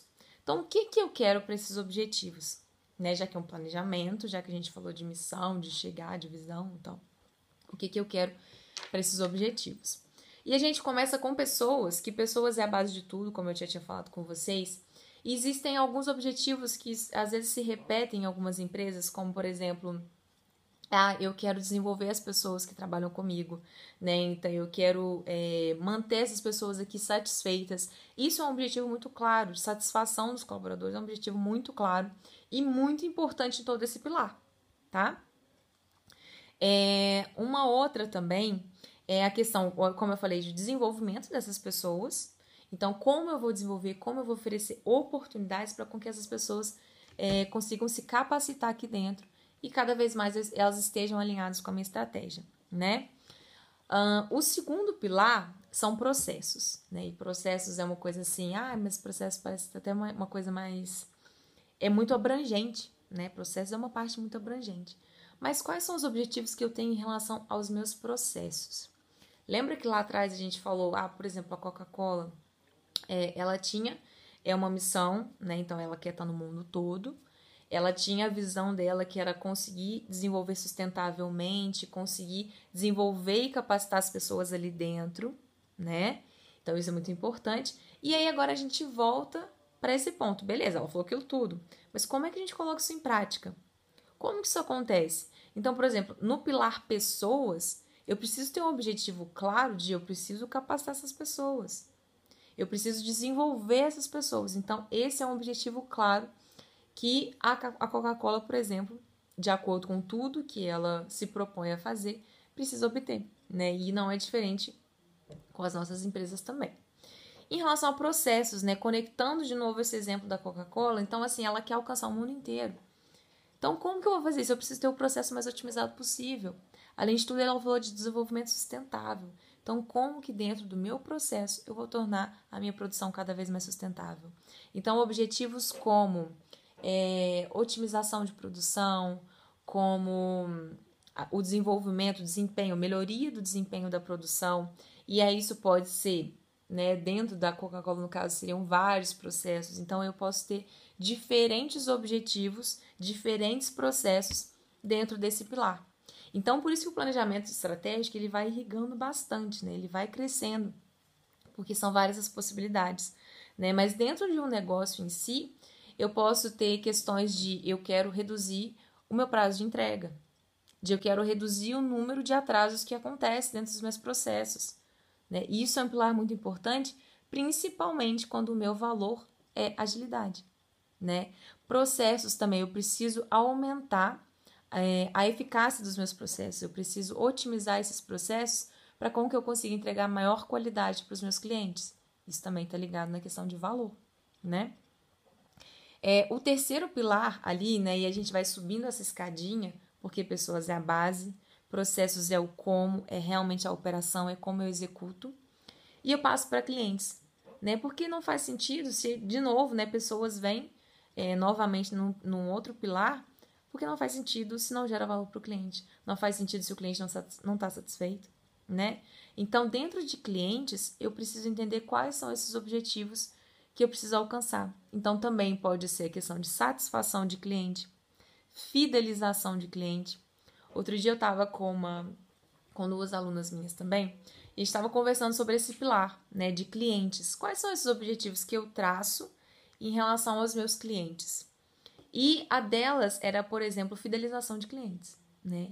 Então, quanto mais fiel esse cliente, melhor. Só que nesse caso, é, como que a gente iria medir essa fidelização? Né? Então, tudo isso que a gente está falando, mais para frente, vocês vão entender, eu vou trabalhar com vocês sobre a medição disso tudo. Porque não adianta nada se eu falo que o meu objetivo é chegar lá, mas eu não sei aonde eu estou no meio desse caminho. Quantos passos faltou para chegar? Eu estou perto, estou longe, eu estou errado, eu estou na rota errada. Então, tudo isso vai fazer muito sentido daqui a pouco, tá? Mas a gente vai precisar de falar desses números também, que é um dos pontos principais aqui do planejamento estratégico, tá? E aí, a gente entra com a questão de financeiro. E o financeiro ele fica por último, e eu acho interessante porque o financeiro, quando todos esses três pilares estão bem alinhados, quando todos esses três pilares estão bem alinhados, a gente consegue é, entender se realmente é, o financeiro é uma consequência, né? Porque a tendência é que ele, é que ele seja. O financeiro é uma consequência de todo esse trabalho bem feito, toda essa, essa estrutura funcionando muito bem, né? Então, ele chega com uma consequência, ele chega com clientes bem clientes muito satisfeitos, processos muito alinhados, pessoas motivadas e satisfeitas e que realizam e entregam também um trabalho de qualidade. Então, o financeiro ele acaba sendo uma consequência, mas que também não deixa de ter um objetivo. Né? Então, dentro de objetivo, a gente trabalha principalmente a questão, e que é comum desses objetivos, né, são mais comuns, que seria, por exemplo, aumento do faturamento, redução, redução de custos. Então, são objetivos que são comuns e que é, como que eu faço né, para aumentar esse faturamento? Então, primeiro vem todo esse, esse processo antes, todas essas três estruturas antes, e aí sim eu começo a ter não só o financeiro como consequência, né? Mas eu consigo ter uma satisfação também do cliente como consequência. Então, assim, por isso que eu vou falar muito de pessoas, sempre falo que a base tem pessoas, né? O, o que faz sentido tá em pessoas, tá? E aí o que eu tava falando com vocês era exatamente sobre isso né? Cada objetivo ali, então assim, ah, eu, ah, eu quero aumentar meu faturamento, eu quero aumentar a satisfação do meu cliente, eu quero otimizar o meu processo, é, várias coisas que a gente quer, né? Mas para isso eu preciso entender o que, que eu preciso fazer para alcançar. Né? Então, para cada objetivo, para cada objetivo que a gente conversou, objetivos esses que estão ligados lá em cima, a missão, a visão e aqueles valores, né? E também essa análise externa do mercado, Existem outras formas também de análises externas, mas para frente eu vou compartilhar com vocês, essa é uma delas, tá? E, e aí sim entra no que, que eu faço, né? Como é que eu faço? E aí entram os planos de ação. Né? Então, o que, que eu vou fazer para melhorar a satisfação do meu cliente? E assim, é muito engraçado que a, a gente vai falar de medição. E a primeira coisa que eu falo com o pessoal é assim, já fez uma pesquisa de satisfação? Né? E por quê? Primeira pesquisa de satisfação é a forma de você medir se ele está satisfeito ou não, né? Então, é, as coisas se conectam aí. E também é a forma de você mensurar se realmente ele está satisfeito ou não. E aí, é, então, para cada objetivo que a gente conversou ali, a gente precisa desenhar também uma, um plano de ação. Um plano de ação tanto para você alcançar aqueles objetivos a longo prazo, quanto para você estruturar. Então, primeira coisa, se eu não tenho uma pesquisa de satisfação, esse é o primeiro ponto, porque eu preciso mensurar isso. Agora, para melhorar a satisfação do meu cliente, o que, que eu posso fazer? Eu posso ter, às vezes, um contato mais próximo, eu posso ter um acompanhamento melhor, eu posso ter entregas, reduzir né, o número de entregas em atraso, que aí entra lá em processos.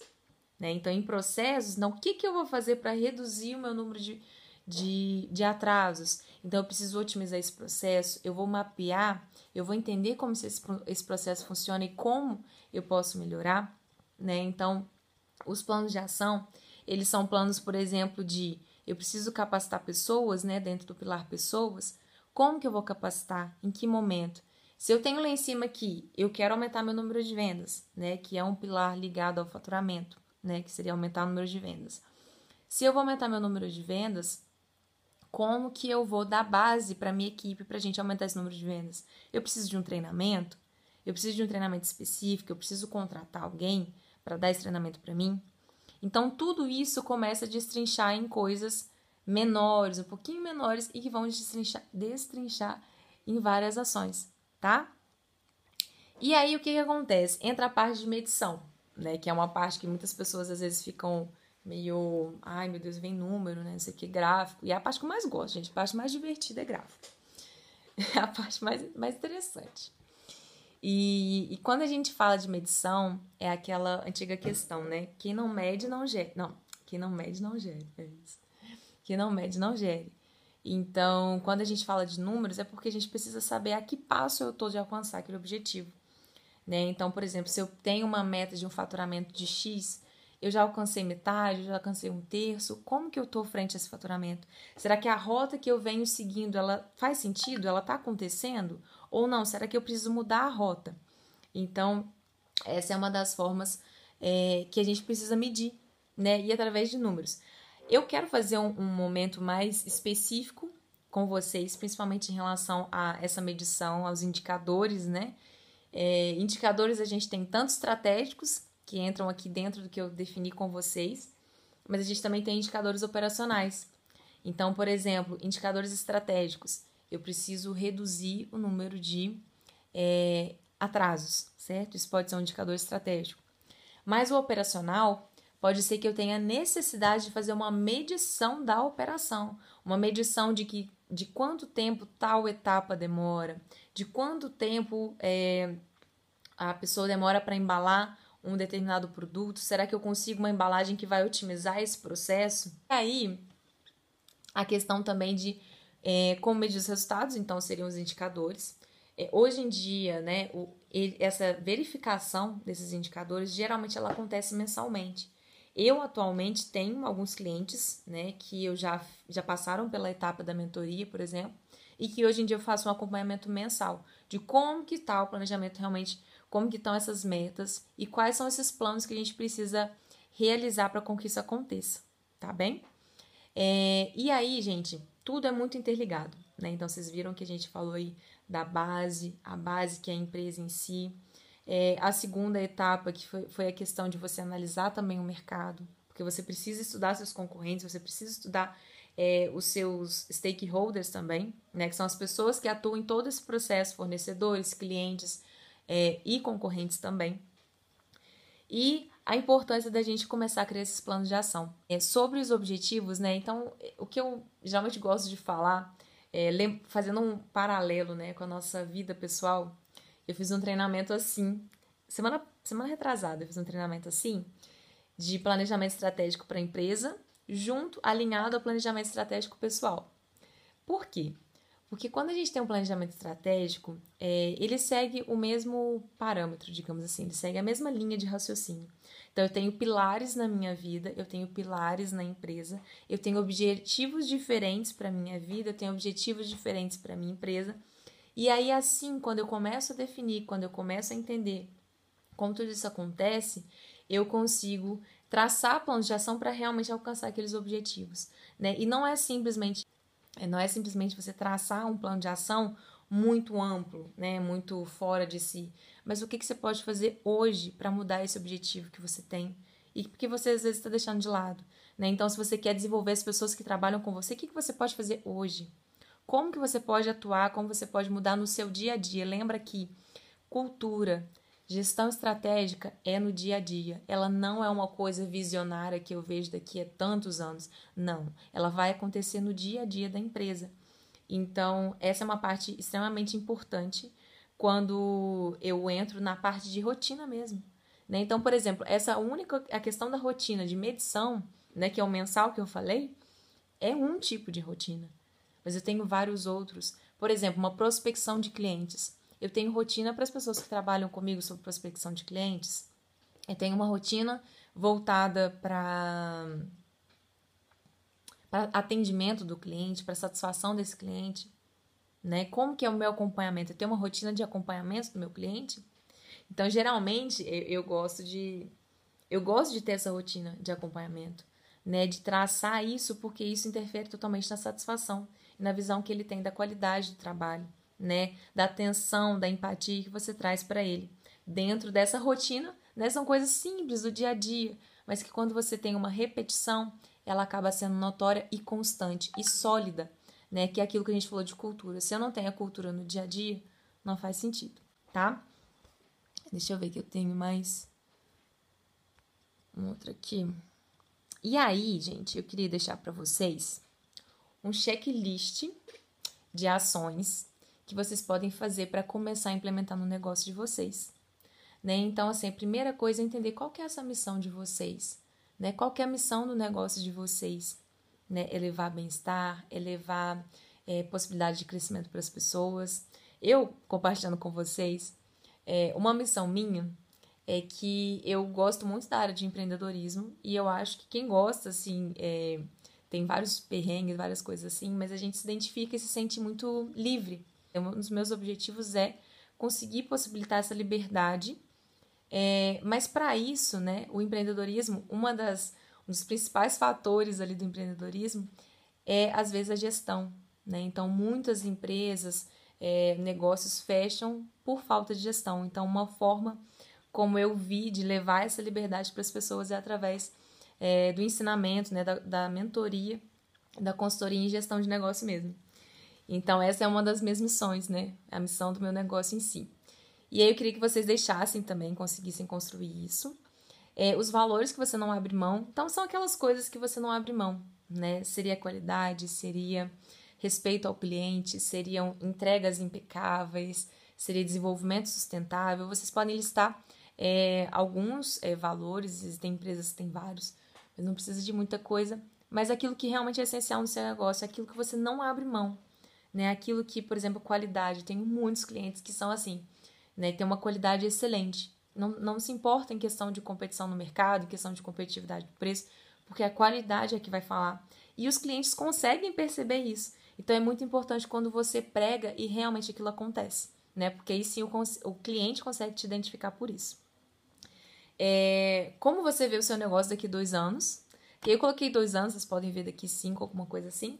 Mas eu acho que é uma forma mais simples, às vezes, de pensar nessa primeira, nesse primeiro contato com o planejamento estratégico. O que te motiva a continuar? Porque eu acho que esse é o propósito, né? O propósito, geralmente, ele não está tão ligado né, tecnicamente no planejamento estratégico, mas eu acho que é de onde a gente tira força para continuar, né? Então, é, o que te, o que te move, né? o que, que faz você continuar todos esses dias trabalhando, insistindo nisso.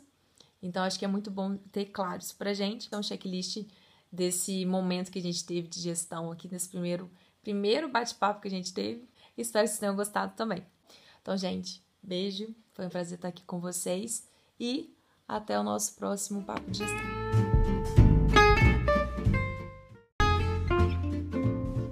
Olá! O meu nome é Samara Paiva e seja bem-vindo a mais um episódio de Escalada da Gestão. Estamos aqui em mais um momento né, de escalada da gestão, em mais um passo. E hoje o assunto vai ser sobre uma rotina para você conseguir gerir o seu negócio, né? Um dos principais pilares mesmo para a gente conseguir ter uma, uma gestão clara é no dia a dia. Eu já falei isso muito com vocês porque faz total diferença. E assim, quem, quem já conversou comigo, quem um dos meus alunos já sabem muito disso, né? Quem já trabalhou muito comigo, sabe do quanto eu falo da rotina, né? Vocês é, gostam muito do assunto de gestão de tempo, gestão de tempo e produtividade, mas não adianta você ter uma gestão de tempo sendo que ela não faz sentido. Você precisa ter uma gestão estratégica. Né? E a gente fala muito aqui de estratégia. E estratégia é uma coisa muito simples. É simplesmente o passo a passo para você alcançar pequenos objetivos, grandes objetivos.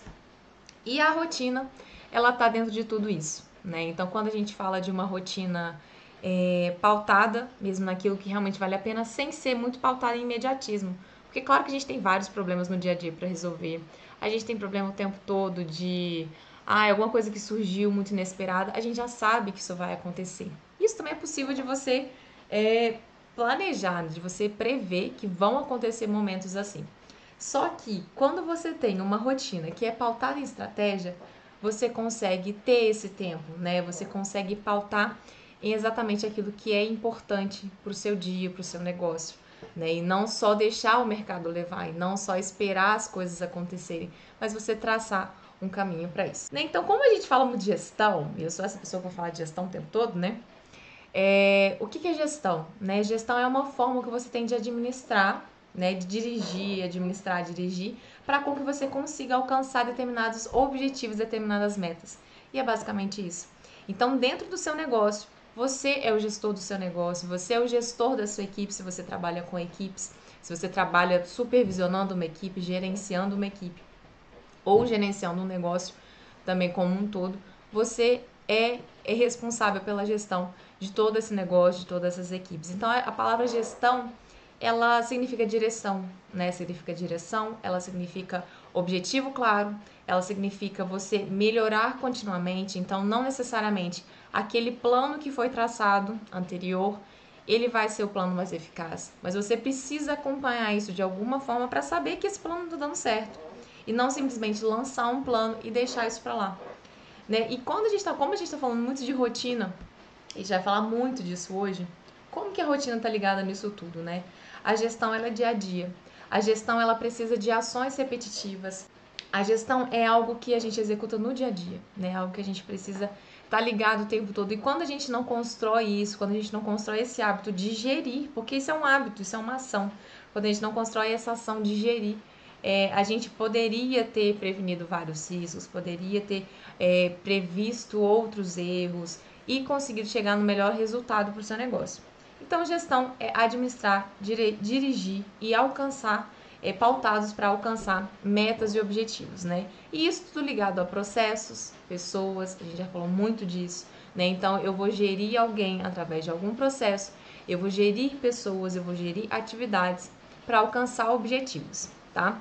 Então, só queria dar esse, esse essa noção assim inicial para vocês dessa questão de gestão, né? E por que essa rotina? Porque a rotina vai ser um fator principal para você conseguir colocar ela em prática. Né? Então, quando a gente fala de uma rotina é, eficaz, é, a gente fala de algumas ações que eu preciso até mesmo repetir. É da mesma forma como eu falo assim, ah, eu preciso ir, o hábito de ir na academia, né? Ah, eu quero, sei lá, ganhar massa muscular. Isso é um hábito que a gente constrói. E não adianta você ir na academia um dia e querer todos os resultados de uma vez. Você precisa ter uma constância. Tudo nessa vida, assim, que eu tenho cada vez mais aprendido associado com isso, é questão da constância. Quando você mantém passos diários, quando você tem passos repetitivos frente a determinados objetivos, isso é construído e você consegue ver o resultado. Mas se, por exemplo, a gente fala de gestão financeira, né? Eu foi o tema da nossa última live. Se, por exemplo, eu vou começar a registrar tudo e faço isso uma vez, uma vez a cada dois meses, isso não é uma constância. Você precisa ter constância para você ter resultado. E a gente não está falando só dessa gestão, né? Não só a gestão financeira, mas com o seu próprio negócio, né? É, tem um livro que fala que o tempo que você tem para realmente entender se o seu negócio deu certo ou se não é, não deu, são cinco anos. Então você tem cinco anos para traçar planos, para redirecionar planos, para executar esses planos e realmente entender se o, seu negócio, se o seu negócio foi à frente ou não. Então são cinco anos e a gente é muito imediatista. O tempo todo a gente é imediatista. A gente quer resultado para ontem, a gente quer vários clientes de um dia para noite, a gente quer ser reconhecido do dia para noite. E não é assim. Então, quando você tem constância em qualidade, quando você tem constância em atendimento, isso é sim uma repetição. Se você repete muito essa constância de qualidade, se todos os seus clientes têm o seu atendimento e não questionam a sua qualidade porque ela é impecável, porque todos gostaram, isso é uma constância. E isso faz parte de todo esse processo de crescimento. Então, quando a gente fala de rotina, de né? Às vezes, quando eu falo a palavra rotina, tem muitas pessoas que ficam, né? Ah, eu não gosto de rotina. Eu entendo, não é uma questão de ter uma rotina chata, não. Mas da mesma forma como você precisa repetir passos, precisa repetir ações, precisa ser constante naquilo que você fala, naquilo que você entrega, você também precisa fazer isso dentro do seu negócio. E vira um ciclo. Por quê? As suas vendas são um ciclo. Né? Da mesma forma que o pagamento dos seus funcionários ele é, um, ele é cíclico, né? Porque ele é mensal. Você tem várias outras coisas que são mensais. tipos de clientes que também, por exemplo, podem ser mensais, eles têm sazonalidade. Então, eles têm tipos de repetição. E quando você entende isso, você consegue dar essa constância para esse seu negócio. E dentro do, da, internamente, né? Dentro de tudo que você faz, também não é diferente. Então, a gente está falando aqui de pequenos passos que você pode seguir no seu dia a dia que fazem parte da, da rotina de um gestor, que fazem parte da rotina é, de uma empresa. Então, quando eu começo. Tem várias empresas, assim. Tem uma especial que, que eu tô trabalhando agora é, sobre essa questão da, da. Ah, desculpa, gente. Sobre a questão da rotina empresarial. Porque muita gente fala assim: ah, mas a gente não tem, a gente não tem essa constância com as equipes. Por exemplo, às vezes a equipe fica desalinhada, eu não tenho a constância com a equipe. É, eu não tenho eu não sei quanto que eu vou analisar financeiramente meu negócio, eu não sei como é que estão as minhas vendas, se realmente aumentou, se não aumentou esse mês, como que foram... For, ah! Ô, gente, eu já tô muito afobada. como que foram os custos, né? Então, quando eu não tenho isso claro, é, eu sempre percebo que a empresa ela tem a sensação de que algumas coisas estão desalinhadas. E muitas coisas estão desalinhadas por uma ausência de constância. Por quê? Uma ausência de constância de um alinhamento com os colaboradores, um alinhamento é, com os clientes, um acompanhamento dos clientes. Então, tudo isso exige uma repetição. E isso faz parte da gestão. Né? Então, quando eu começo a entender o que, que faz parte dessa minha rotina é, estratégica, eu sempre penso, eu coloquei aqui, lembrar daqueles objetivos estratégicos que a gente já falou em alguns momentos. Os principais pilares que a gente precisa desenhar objetivos são pessoas, processos, clientes e financeiro. Repeti isso aqui várias vezes, já dei vários exemplos em cada um dos quatro. Se eu, por exemplo, tenho um processo na minha empresa que ele não está funcionando muito bem, é, como que eu vou saber se ele deu certo, se ele deu errado, se ele melhorou, se ele melhorou? Eu começo a saber isso a partir de um acompanhamento. E não é um acompanhamento que vai ser uma vez, não é uma tentativa de uma vez. Para você tentar de verdade, você precisa ter constância, que foi o que eu comecei a live falando, né? Você tem o prazo de cinco anos para saber se o seu negócio deu certo ou deu errado, né? E aí a gente fala assim: ah, mas eu tentei. Você tentou de verdade? Ah, mas eu tentei implementar um novo produto, um novo processo, não consegui. Mas a tentativa ela exige constância. Sabe quando a gente fala de, ah, eu vou implementar um, um, uma novo, nova cultura? Controle financeiro é, é, o básico, assim. Ah, mas eu já tentei registrar tudo, eu não consigo, isso aí não dá certo. Eu já tentei é, ter uma reunião mensal com meus funcionários, mas isso não dá certo. Não dá certo não é porque aquilo não dá certo, o que você se propõe a fazer não dá certo. Não dá, deu certo porque o processo muitas vezes não tá legal. A forma como você executa não tá legal. Quantas vezes eu já tive casos em que ah, eu não consigo controlar financeiramente, mas porque às vezes a pessoa ela tem dificuldade de mexer num sistema que ela contratou para a empresa, por exemplo. Funciona? Não funciona. Então, assim, não é o tentar, é o tentar e resolver. Então, gestão, voltando aqui que a gente está falando o que é gestão, a gestão é isso. É você traçar um objetivo. O objetivo é: eu preciso fazer determinada atividade, eu preciso começar a controlar financeiramente. Ah, eu vou tentar desse jeito. Isso é uma forma. Não deu certo. Eu vou insistir, mas o objetivo precisa continuar. Certo? Então, ou eu mudo a forma como está acontecendo, ou eu insisto um pouco mais, porque a insistência não é você tentar uma vez, você tem que tentar várias. Não deu certo de um jeito, você tenta de outro. Isso é gerir, para você chegar a um objetivo. E para isso, a gente gere pessoas alinhadas a esses objetivos, a gente gere processos, tudo isso. E aí, de novo, eu vou voltar, mas por que, que eu estou trazendo rotina para cá? Por quê? Se eu falo que eu vou implementar um novo processo, né? Se eu vou implementar uma forma de controlar financeiramente a minha empresa. Se eu não acompanho como está sendo, sendo feito, eu não sei se deu certo ou errado. E muitas das vezes eu preciso sim colocar na minha rotina, porque eu sei que a minha rotina é corrida. Eu vivo isso aqui diariamente. Eu sei que minha rotina é corrida. Se tem uma coisinha que eu deixo de colocar naquele dia ali, ela, ela evapora, ela simplesmente evapora. E não porque ela não tem valor, mas porque às vezes eu não me planejei para executar. E aí é que mora a questão. As pessoas querem muito executar, as pessoas querem muito fazer as coisas, ou então elas sabem que elas querem, elas sabem o que elas precisam. Só que a grande dificuldade é o como eu vou colocar isso no meu dia a dia. Então, todo mundo, a maioria que está aqui, talvez quem tem um empreendimento, vai falar: ah, mas eu não tenho tempo. Muitas pessoas vão falar isso para mim. E é exatamente isso. Se a primeira palavra que você fala, eu não tenho tempo, então quando a gente tem que colocar alguma coisa dentro da nossa rotina, a gente vai precisar de arrumar um tempo. Então, isso vai precisar de fazer parte das suas rotinas para quem gere um negócio. E assim, é, a questão da gestão financeira, que é um exemplo que eu gosto muito e que eu tenho vivenciado isso cada vez mais, que é um dos principais pilares para sustentar o seu negócio. Você precisa ter esse retorno.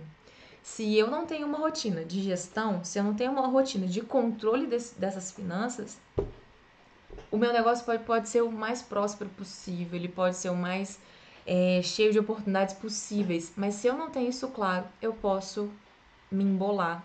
E pela falta dessa constância no dia a dia, é que talvez eu desisti do negócio. Não foi porque ele não era próspero, talvez você trabalhou pra caramba naquilo, mas uma coisinha que você deixou de fazer por dia pode ter sido responsável por essa essa desistência, por essa impressão de que eu não era próspero, que estava tudo embolado, eu não sabia, não tinha dinheiro, enfim. Então é isso que vocês têm que entender. Pequenas coisas. Então, é, vários clientes passam por isso, tá? Isso, isso é muito comum, mas porque é, às vezes as pessoas não sabem como, elas não têm clareza do como, né? Então, se eu tenho claro o como eu vou executar uma tarefa, eu parei para pensar, eu parei para refletir como é que eu vou executar aquela tarefa, agora eu preciso encaixá-la na minha rotina. Se eu não faço isso, nem adianta. Então, o controle financeiro, por exemplo, é uma ação que geralmente as pessoas tendem a fazer no final do dia, ao longo do dia, dependendo do tipo de produto, do tipo de serviço que você oferece, mas não passa do final do dia, no máximo no dia anterior, a primeira coisa que você for fazer no seu dia. Então, assim, eu sei que, ah, mas é uma coisa tão boba, mas é a coisa principal do seu negócio. Então, são coisas que a gente não pode abrir mão e que fazem parte dessa rotina, né? E quando você tem isso claro, as coisas começam a fluir muito bem e você consegue ver claramente o resultado do seu negócio e entender mesmo se aquilo que você tá, a forma como você está gerindo, né? Então, através do financeiro, eu consigo ver se o que está acontecendo está legal, se eu preciso aumentar minhas vendas, se eu posso reduzir um custo. E a partir daí eu traço novas estratégias. Isso é gestão, tá? E aí, como eu vou focar bastante aqui em rotina, e assim, não é. Não tenho medo dessa, dessa palavra. Mas por quê? Vai ser, como eu falei, o que vai sustentar. Né? As pessoas sabem o que elas têm que fazer, elas sabem que é importante, mas muitas vezes elas não sabem nem por onde começa. E o primeiro que eu falo para vocês, tira um tempo para fazer isso. Primeira coisa, tá? E aí a gestão, ela é muito nisso, né? Acabei de falar aqui para vocês. Eu planejo algo para chegar a um objetivo, eu executo algo ou então direciono pessoas para executar e eu verifico. A rotina ela entra muito na questão da verificação né? Porque quando você planeja algo, você planejou, você tem um objetivo claro, você planejou a ação que você vai fazer para chegar nesse objetivo. Mas quando eu for verificar esse cheque, né? É, esse, essa é uma ferramenta, é uma ferramenta que se chama PDCA e que ela realmente é uma das bases assim da gestão. Define muito bem uma gestão dentro de uma empresa, uma gestão de melhoria contínua, porque aquilo não adianta eu falar que vou alcançar tal coisa, executar para tal e não ver se o que eu estou fazendo está certo ou se está errado, se está dando valor, no resultado não está. Então, o cheque, ele vem muito para isso. Ele vem para te mostrar se isso está acontecendo ou não. É o momento em que você para para analisar. Então, esse momento é que a gente precisa encaixar na nossa rotina, tá? Além de tudo, também a gente precisa encaixar na rotina esse do, né? O planejar, o do. Então, eu preciso tudo eu preciso de um momento. Eu preciso, vamos supor, se eu vou fazer um planejamento por mês, eu preciso ter um momento de fazer um planejamento mensal. Seja ele financeiro, seja ele estratégico, de ação, de prospecção. Eu preciso ter esse momento. Eu preciso ter um momento ali onde eu vou definir na minha semana o que, que é prioridade. Isso é muito importante também. Ah, mas eu vivo resolvendo apagando fogo. Então calma. Porque até mesmo ter esse momento para apagar fogo de verdade. Por quê? No dia, beleza, é legal, é, é comum acontecer coisas de última hora, isso acontece comigo várias vezes, que eu preciso resolver. Só que eu já sei disso, eu tenho um momento para resolver isso. Ou pelo menos eu tenho um dia espaçado onde eu consiga resolver esses pepinos. Só que eu sei exatamente coisas que eu não posso deixar de fazer. Coisas que são claras na minha cabeça e estão ligadas diretamente àqueles objetivos que eu construí lá na frente. Então, tendo essa clareza, eu consigo definir melhor dentro da minha rotina e ter esses espaços para resolver esses pepinos. Agora sim, você está resolvendo o mesmo problema todo dia, está errado. Então você precisa, naquele momento, beleza, você vai resolver de forma imediata, não tem outro jeito, tudo bem. Mas, se você está resolvendo ele amanhã, depois e depois e não parou para pensar sobre ele, esse é, é o momento em que você precisa parar e direcionar para realmente você cortar o mel pela raiz e não só cortar os galhos, porque quando você imediatista, você corta galho, você não resolve o problema. Então, ter esse momento também é importante. Né? Então, quais são esses, essas, é, esses problemas que acontecem frequentemente com o meu negócio que eu preciso parar para resolver? E isso é tempo, isso é dedicação, e isso exige também dentro da sua rotina é, resoluções que vão ser sólidas, resoluções que vão ser realmente boas e que vão, não vão fazer com que o seu problema volte, né? Soluções da raiz. Isso é muito importante. Então, o PDCA, ele é uma forma como você enxerga também essa gestão. E para tudo isso você precisa construir, é ele é um ciclo, né? O PDCA, ele é um ciclo e é a mesma forma do ciclo da gestão. Você planeja, você age, você checa, você mede, verifica se deu certo ou errado e você age novamente. Você age para continuar voltado para aquele objetivo maior que você traçou. E aí o que, que acontece? Você vai falar assim, ah, exato, eu tenho ações que são de última hora, eu tenho ações que surgem, enfim. Só que dentro da gestão, você tem ações que são de rotina. Que é aquilo que eu falei, quando você traçou objetivo, quando você alinhou a equipe, você precisa ter ações de rotina. Então, por exemplo, um controle de fluxo de caixa é uma rotina. Em muitas empresas, ele vai ser uma rotina diária, ou seja, você não pode, praticamente isso, é, é você ter a disciplina de eu não vou finalizar o dia sem fechar meu caixa. Porque isso amanhã, se eu deixo para amanhã, ou então se eu deixo para mais tarde e vou enrolando ali, isso vai virando um bolo quando você vê a movimentação foi muito alta e se você perde alguma coisa ali no meio do caminho, você acabou perdendo e isso interfere no resultado, por menor que ele seja. Né? Então, seja é, uma ação eficaz. Então, quando eu falei de rotina, é, essa questão do fluxo de caixa é algo que você vê frequência. Então, eu vejo frequência no preenchimento do meu fluxo de caixa. Isso é uma coisa que acontece diária. Um planejamento financeiro. Um planejamento financeiro, ele pode ser semanal, ele pode ser quinzenal e ele pode ser mensal, por exemplo. Quando eu vou traçar, né, eu defini metas, tenho metas claras para o meu negócio.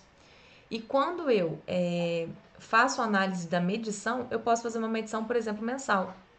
Então, se eu tenho que a estratégia do meu mês é alcançar tantos clientes, eu posso fazer um acompanhamento, por exemplo, semanal para direcionar minha equipe, para assim, olha, a gente precisa de captar tantos clientes, só esse mês, só captamos metade.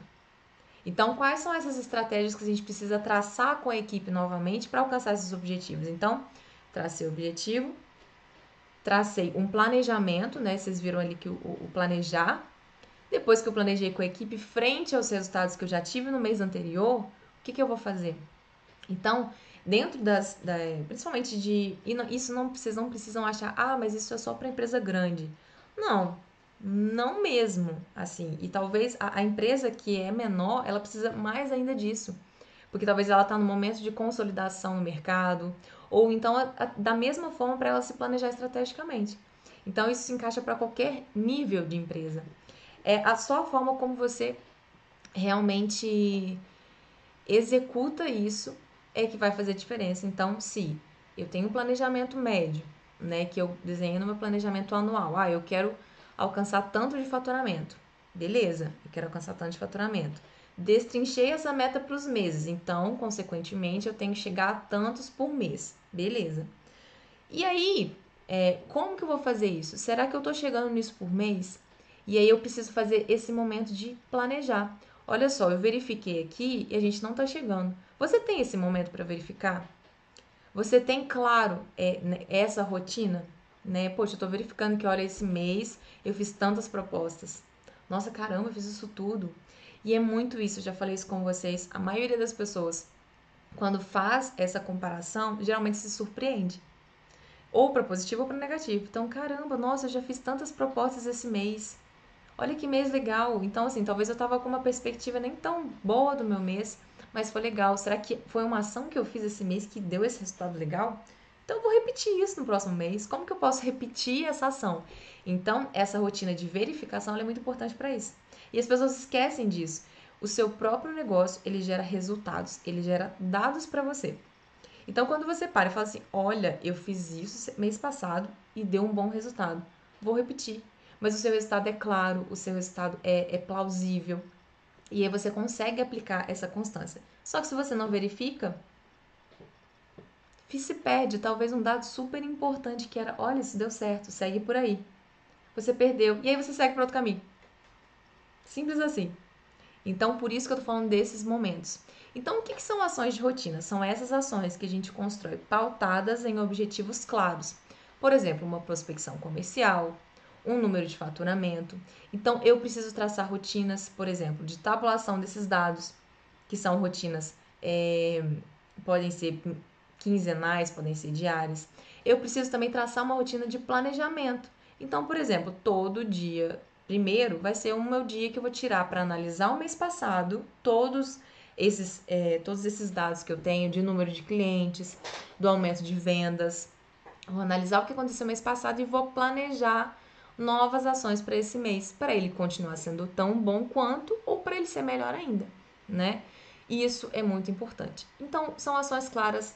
É, existem, a gente falou de quatro objetivos principais que eu sempre falo com vocês processos, pessoas, clientes e financeiro.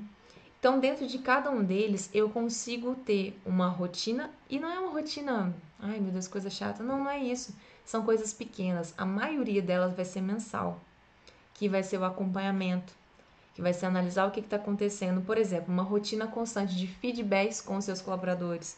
Ela é importante.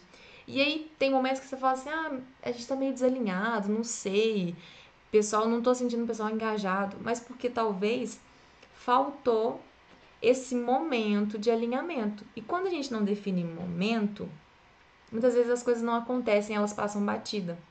Esse é falar, ah, mas às vezes eu tenho um momento de alinhamento lá. Tem. Só que quando você é, não realmente analisa como que é esse momento, então eu gosto de colocar essa rotina porque, por exemplo, eu sei que todo final de mês geralmente é um momento de feedback. É o momento que eu sento para conversar com as pessoas, com as equipes. Então eu tenho já esse costume. Quando você torna isso uma rotina, isso vira constância.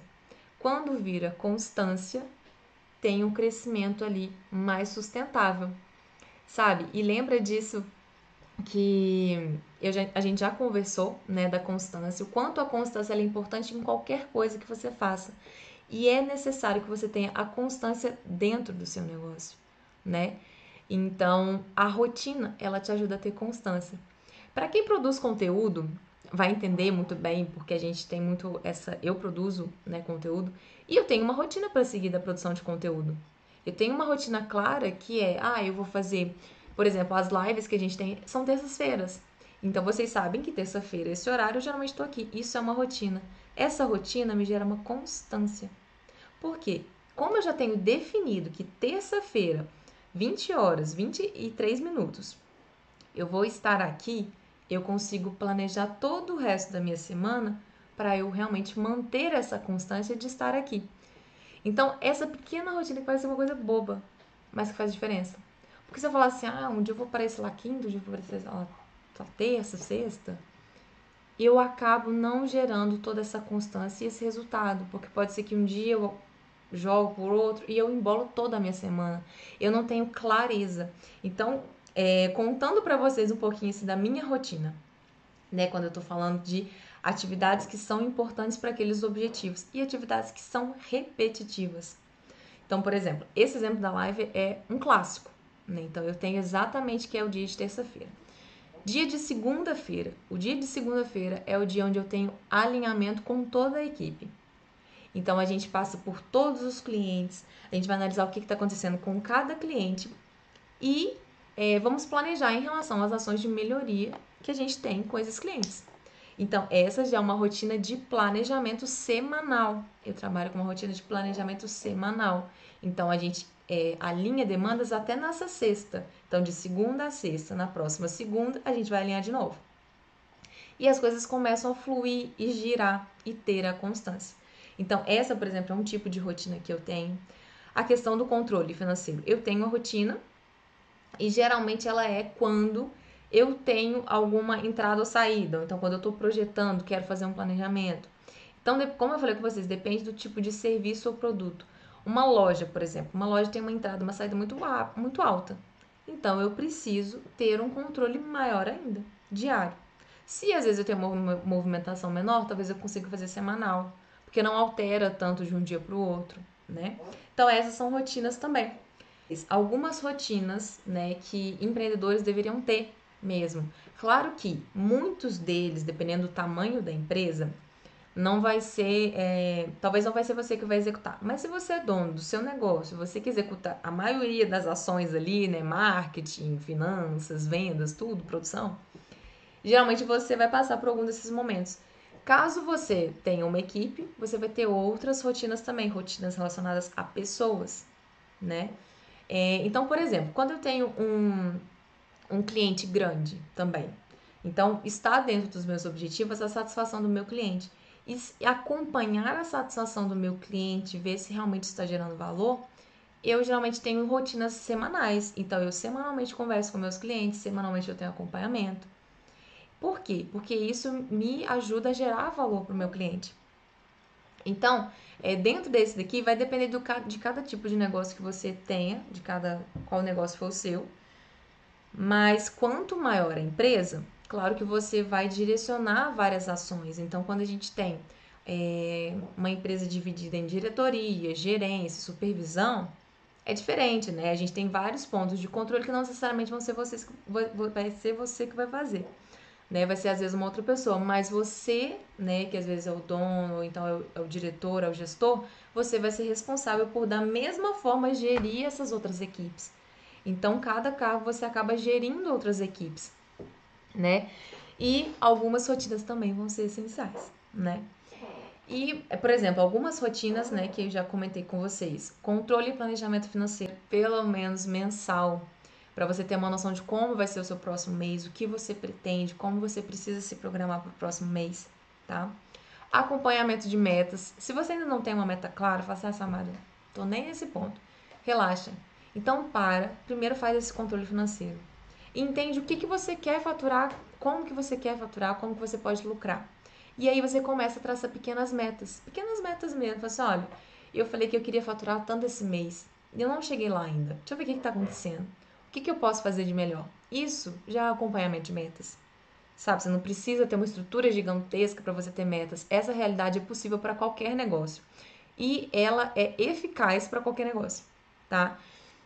É, então, como eu falei com vocês, alinhamento de equipes. O meu, geralmente, ele é durante a segunda-feira, que é onde a gente tira mesmo para é, para revisar todos os clientes. E esse alinhamento, aí pode parecer, nossa, mas é uma rotina, né? Ai, todo dia, toda segunda-feira tem que ser assim.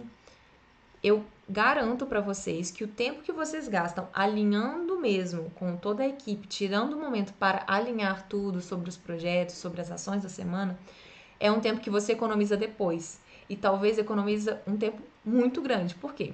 Aí, beleza, ficou uma equipe desalinhada lá e um, surgiu um monte de dúvida. Aí o que, que acontece? Aí começa o WhatsApp bombar. Aí o WhatsApp começa a pipocar. Aí você tá lá fazendo né, sua gestão financeira, tirando tempo, aí começa o WhatsApp pipocar. Ou então você está é, resolvendo algum outro problema, fazendo algum outro produto e seu WhatsApp tá bombando. E se você às vezes não libera aquela pergunta, aquele desalinhamento, aquela questão, você tá virando um gargalo para outra pessoa que tá te perguntando. Né? Então pode ser alguém da sua equipe mesmo. Então a tendência é que você responda rápido. Em compensação, você gerou um gargalo aqui no que você estava fazendo. Então essa vai e volta, esse vai e volta de falta de alinhamento, ele te gera um tempo muito grande. Por isso que no dia a dia você fica assim, ah, só fiquei resolvendo o problema dos outros. O meu não. Por quê? Porque talvez se você tirasse um momento, criasse essa rotina pequena de Vamos conversar uma hora toda segunda-feira e vamos alinhar tudo, tirar todas as dúvidas que todo mundo tem. Aí beleza. Você já matou ali naquela uma hora. No restante da semana você consegue focar melhor nas, nas suas atividades e até mesmo, é, por mais que surja um novo imprevisto, eu tenho certeza que eles vão ser menores. Certeza. Então, assim, é um pequeno momento que você tira, uma rotina que você tira, mas que vai te economizar um tempo gigantesco durante a sua semana. E talvez é isso que esteja tirando seu foco, né? Que eu sei que você, que às vezes é o dono do seu negócio, você precisa dar conta de tudo, resolver todo mundo, enfim.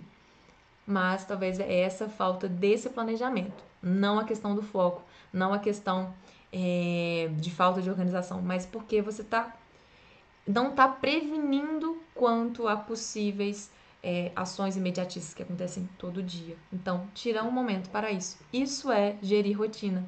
Isso é ter uma rotina organizada para você evitar perder tempo mais para frente, tá? A rodada de feedbacks, a gente sempre tem isso, né? Gestão de pessoas é um dos pontos assim é, cruciais e que a gente vê muito. As pessoas têm dificuldade, às vezes, de gerir equipes, de gerir pessoas. Por quê? Porque falta conversa, falta alinhamento, falta clareza. Se você acha que uma pessoa está pensando o que você está pensando, entendeu como você acha que ela deveria ter entendido alguma coisa que não ficou tão clara, você está perdendo tempo ali. Você está insistindo em ações pequenas do dia a dia porque você não está alinhando, você não está se comunicando. Então, quando a gente tem pequenos feedbacks, mesmo que mensais, eles conseguem gerar uma, um valor muito grande para você. Da mesma forma, tudo é tempo também. Por quê? Se às vezes você não tem um feedback claro, alinhou com alguém sobre determinada ação, você insiste em resolver o problema ali, insiste em corrigir. Não é correção, a gente precisa arrumar de verdade, a gente precisa cortar pela raiz. E talvez, em algum desses casos, a conversa, a comunicação é o ponto-chave. Então, você tendo uma rotina de feedback, você evita com que muitos problemas sejam deixados para lá, evita com que a comunicação seja falha e você consegue dar um andamento bacana é, sobre as ações, sobre os colaboradores e evita ficar perdendo tempo de corrigir sempre as mesmas coisas. Tira um tempo para isso, tira um tempo para conversar. Então, esse tirar um tempinho pode ser às vezes uma frequência mensal, né? Eu gosto muito de trabalhar com feedbacks mensais, mas eu quero fazer um papo sobre feedback com vocês que é muito importante. Mas, por exemplo, por exemplo, feedbacks é, se acontecer alguma coisa, você não vai esperar às vezes um mês para conversar com a pessoa sobre aquilo, né? Se for uma coisa legal e se for uma coisa também não tão legal. Né? O importante é que essa comunicação seja fluida. E mesmo que você fale, assim, nossa, mas eu não tenho nada para falar, que eu já dei o feedback é, sei lá, no dia a dia, a gente tomou um café e conversou, tá tudo certo. Mas ter a rotina de um feedback formal, ele é muito importante, até mesmo para o seu colaborador e para você, tá? Ele garante, né? Ele solidifica mesmo aquela relação, aquilo, os objetivos da empresa estão claros ou não. Isso evita, né, problemas de comunicação não tão clara, né? Uma outra rotina, por exemplo, como eu falei com vocês, eu tenho uma gestão de clientes, então eu faço acompanhamento geralmente semanal desses clientes. Por quê? Ah, ah, mas eu só vou entregar meu projeto daqui dois meses. Aí eu espero dois meses para entrar em contato com esse meu cliente. Só que esses dois meses pode ser que o cliente até mesmo já perdeu valor, sabe? Quando, quando você faz pequenas coisas, pequenas entregas para esse cliente de forma constante, né? A gente falou de constância também gera valor para o cliente.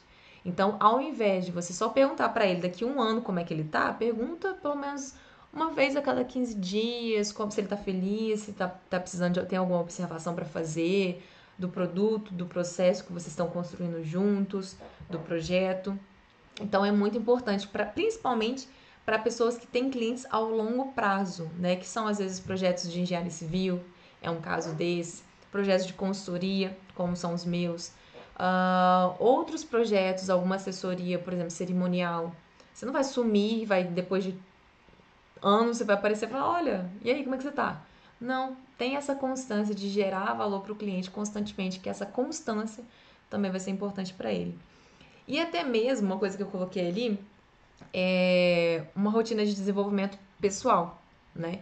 Então, no meu negócio, principalmente, é importante que eu tenha um momento de estudo, de aprofundar mais sobre outros assuntos para trazer mais ainda valor para os meus clientes e conseguir gerar mais valor com isso. Né? Então, isso é muito importante para eu conseguir realmente ajudar cada vez problemas mais específicos, porque surge cada coisa. E isso é muito interessante. É, só que eu preciso ter essa constância né, de desenvolvimento mesmo, porque tudo muda o tempo todo, metodologias mudam o tempo todo, novos estudos, novas pesquisas saem o tempo todo. Então, eu, por exemplo, tenho uma, uma rotina, por exemplo, geralmente na sexta-feira, que eu gosto. Então, sexta-feira é um dia que eu tiro de estudo. Então, a parte da tarde geralmente é o tempo que eu vou tirar para estudar, ou então no final de semana, uma coisa mais leve. Mas geralmente na sexta-feira é um tempo que eu tiro para isso. Então eu tento, tento adiantar tudo antes da sexta, porque na sexta eu quero evitar que esses problemas de imediato surjam. Para essas ações que são de rotina, falei vários exemplos para vocês. Mostrei também os objetivos de cada uma delas, né? Então você todas essas ações, principalmente de rotina, elas geralmente estão ligadas a um objetivo que seja até mesmo pessoal. Então, quando, como eu falei com vocês a questão da academia, se você tem um objetivo claro, você tem às vezes uma rotina de ir à academia, de praticar exercício, enfim. Isso é um exemplo muito típico. E se você não tem aquela constância, talvez o resultado não é tanto quanto você esperava e quanto você tinha traçado a alcançar, tá? E aí, assim, o que vocês podem fazer dentro do negócio de vocês? Primeiro, definir esses objetivos. Quando vocês têm claro esses objetivos, né, que vocês têm para o negócio, Aí você precisa desenhar a ação. E essa ação, essa ação que eu desenhei então para alcançar tal objetivo, ela precisa ser constante? Ela precisa ser com que frequência? Ah, ela é, é diária. Ah, ela é semanal. Ou então a questão da prospecção que a gente falou. Eu tenho um objetivo de fazer, de converter tantos clientes. E eu faço prospecção ativa. Funciona muito bem. Então, eu preciso intensificar minha prospecção ativa. Dentro dessa prospecção, qual é essa rotina que eu vou ter? Eu tenho 10 pessoas para ligar todos os dias, vou ligar para 5 pessoas todos os dias, eu vou é, marcar, né? Vou tentar agendar tantos encontros por dia. Então, olha só como é que eu cheguei dentro, né, lá de uma coisa estratégica para uma coisa muito operacional. E isso é muito importante estar conectado, porque o operacional vai executar e vai fazer com que isso realmente aconteça. Porque você fala assim: ah, eu tenho que converter 100 clientes no mês. Mas aí chega no final do mês, você começa a ligar desesperadamente para todo mundo. Não vai dar certo. Entende? Então, se eu mantenho a constância, todos os dias um pouquinho, cada passo um pouquinho, eu consigo um resultado. É, é mais possível que eu consiga esse resultado no final do mês. E não deixe para o final do mês eu ligar para todo mundo e querer ser cliente de uma vez. Né? Então, isso é muito diferente. A constância faz muito parte desse resultado é, que você traçou definir a frequência, né? Como falei com vocês, então vou fazer isso todo dia. Ou não, eu vou ligar para cada 10 clientes, um dia sim, um dia não, um dia sim, um dia não tá bom, porque eu tenho uma conversão legal. E também o momento que eu vou fazer isso. Porque se você não define essa ação, que ela é totalmente ligada a objetivos claros que você tem no seu negócio, pode ser que você deixe de executar, pode ser que você deixe para lá e aí passa outras atividades na frente, passa o imediatismo de novo na frente e aí aquilo que realmente está pautado no seu objetivo fica para trás. Sobre as ações pontuais, a gente falou de ações de rotina e a gente tem as ações pontuais. As ações pontuais são aquelas que surgem no dia a dia. Surgem por uma demanda específica de um cliente, surge por uma dúvida específica de um colaborador, surge porque surge, enfim, essas demandas vão surgir. Então, qual que é o segredo? Quando você tem claro aquelas que são diárias, então, como eu falei com vocês, eu já sei que dentro do meu checklist de terça-feira eu tenho uma live.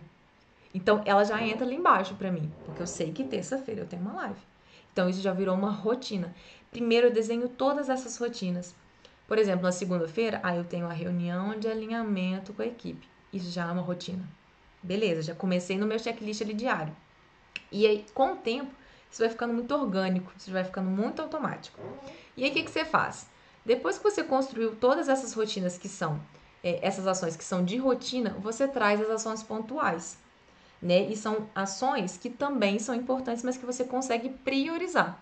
E como que é a prioridade? Geralmente eu gosto de tra trabalhar a prioridade como quanto maior o impacto que a atividade tem se você não executa, maior a prioridade. Então, quanto maior aquele impacto no seu negócio, um impacto talvez negativo, se você deixa de executar, maior é a minha prioridade quanto aquilo. Então, talvez, quando a gente definiu o planejamento estratégico, a gente falou de valores.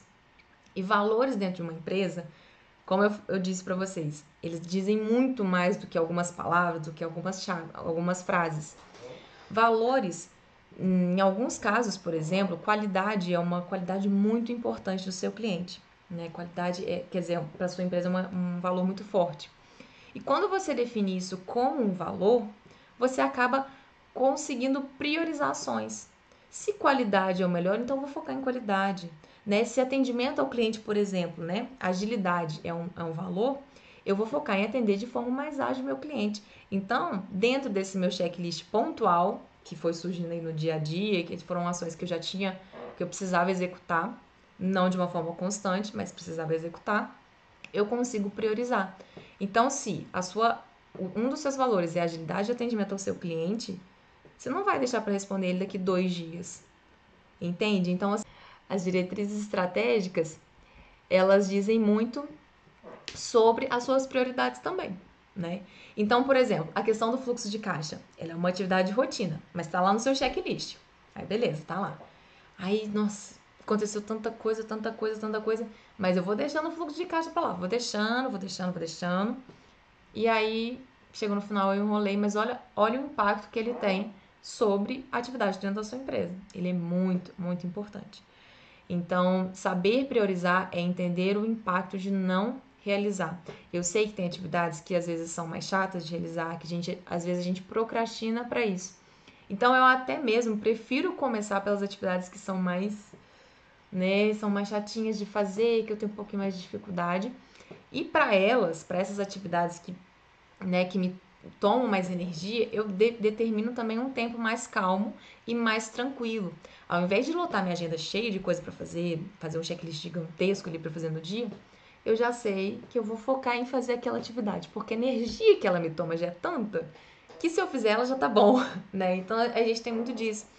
E eu tento deixar muito livre isso para mim, né? Porque a gente tem mania de se massacrar e colocar um monte de coisa ali para fazer e depois fica frustrado. Então o sentimento de frustração ele vai te deixando mais mais para baixo ainda. Quando você executa uma atividade, né, você consegue executar um checklist total. E você fala assim, olha, sobrou tempo. Aí você vai lá e puxa mais coisa e fala assim, não, tô super produtivo hoje, vai, vai super fluir. Você puxa mais coisa. Agora, quando você já tende a ter muita coisa e já tende a não dar conta porque é muita coisa, a sua, a sua tendência é também ficar ali demorando um pouquinho mais de tempo, ficar enrolando outras atividades, porque você já ficou frustrado porque você não conseguiu fazer tal coisa.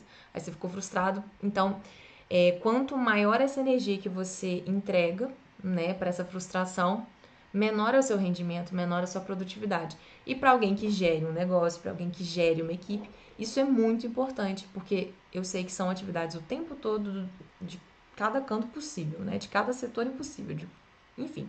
Só sei que pipoca o negócio ali e a gente se vira. Mas quando você começa a ter essa clareza do que, que é realmente importante, então, por mais que seja chato um, fluxo de caixa, é uma atividade de altíssimo impacto. Faz ela primeiro. Se livra dela primeiro, que eu tenho certeza que isso vai te dar um gás para você seguir para as próximas, tá? Definir essa ordem clara. Então, é, por exemplo, às vezes eu fico um pouco até mais. É, às vezes eu faço até sem perceber, né? Porque já ficou muito dentro da minha rotina essa definição de ordem. Mas a ordem não é só por aquelas que a gente gosta mais, né? Muito pelo contrário, é por aquelas que geram mais valor. Então, essa é uma forma de você conseguir ordenar muito bem e principalmente delegar atividade. Eu sei que é difícil, eu sei que para quem empreende, talvez, né, começou sozinho, eu sei que é totalmente difícil. E a gente se apega às coisas, né? A gente se apega a um jeito de fazer, a gente se apega a uma forma e acha que não vai ser possível, que você vai gastar mais tempo ensinando. Mas não. Quando você também tem esse planejamento, esse alinhamento, você consegue direcionar as pessoas. E sim, você precisa, às vezes, soltar a mão um pouquinho para você conseguir crescer em outros, lá, em outros lugares, né? De outras formas. Então, é claro que é muito importante você até mesmo passar por vários processos dentro da sua empresa você não precisa dominar todos esses processos, mas ter esse conhecimento é muito importante. Mas você começar a delegar atividade, né? Delegar coisas que são mais fáceis de ser replicáveis e focar naquilo que realmente só depende de você, que é a estratégia em si do seu negócio, que é você realmente sair do operacional e focar e, e focar na estratégia mesmo, focar nos caminhos que as equipes vão seguir e direcionar essas equipes da melhor forma possível. Então, delegar atividades que são pontuais e que não precisam necessariamente ser você é muito importante para você conseguir gerir de forma estratégica o seu negócio. Uh, então, como eu falei com vocês, existem alguns planejamentos que são mensais, semanais e diários. Então, vocês precisam entender qual é essa necessidade de frequência para conseguir se organizar melhor. Eu falei com vocês na questão de começar, às vezes, pelas tarefas mais difíceis que vão dar esse gás para você e vai conseguir fazer com que você tenha mais energia para produzir outras, outras atividades. E outra coisa que é muito importante, quando você tem uma atividade muito grande, é, aí eu vou fazer para você fazer um sub-checklist, digamos assim. Tem uma atividade muito grande que é montar um projeto. Só que dentro desse montar um projeto, ele é muito grande. E aí ele fica ali, às vezes, o dia inteiro comigo, ou então uma semana inteira comigo, porque ele é muito grande. E aquilo começa a procrastinar porque eu sei que ele é grande. Então, quando eu começo a destrinchar esse projeto em como eu vou fazer, ele funciona muito bem. Então, muitas vezes a gente fala assim: ah, é o típico exemplo que eu falo de, da receita do bolo. Fazer um bolo, a atividade de fazer um bolo, ah, eu vou fazer um bolo, é muito diferente da receita. Você percebe que quando você segue a receita, você consegue chegar, geralmente você consegue chegar com um bolo bom, bacana, gostoso, né, no final. Mas quando você segue direitinho, você consegue ir no passo a passo daquela receita. Então, muitas das vezes a procrastinação acontece porque você está focado no que, que eu tenho que fazer. Poxa, eu tenho que entregar um projeto. Se você coloca isso no seu checklist como entregar um projeto, você vai ficar ali uns dois meses, dependendo. Então, você vai por etapas. Então, você precisa, ações muito grandes, você precisa destrinchar em etapas cada vez menores, para aí sim você conseguir fazer a receitinha aí dessa atividade. Pode parecer uma coisa muito simples, né? Te garanto que vai te dar clareza. E tudo que eu vou falar de estratégia, tudo que eu vou falar de produtividade é clareza. Pessoas são clareza, ações são clareza, estratégia é clareza. Então, muitas das vezes a gente procrastina porque a gente não tem claro, a nossa cabeça ainda não viu de uma forma organizada o que, que eu preciso fazer. Então, primeiro, organiza essa tarefa que é grande em uma tarefa menor em tarefas menores, em etapas menores, que aí você vai começar a ver as coisas acontecendo, tá? E o que eu falei de planejamento enxuto e eficaz, por quê? Nada de um checklist gigantesco, uma agenda lotada e ações que talvez não condizem com o que você tinha planejado de forma estratégica, né? Ações que, ah, eu fiz ali, mas aí surgiu isso aqui, eu fiz, porque eu adoro fazer isso aqui.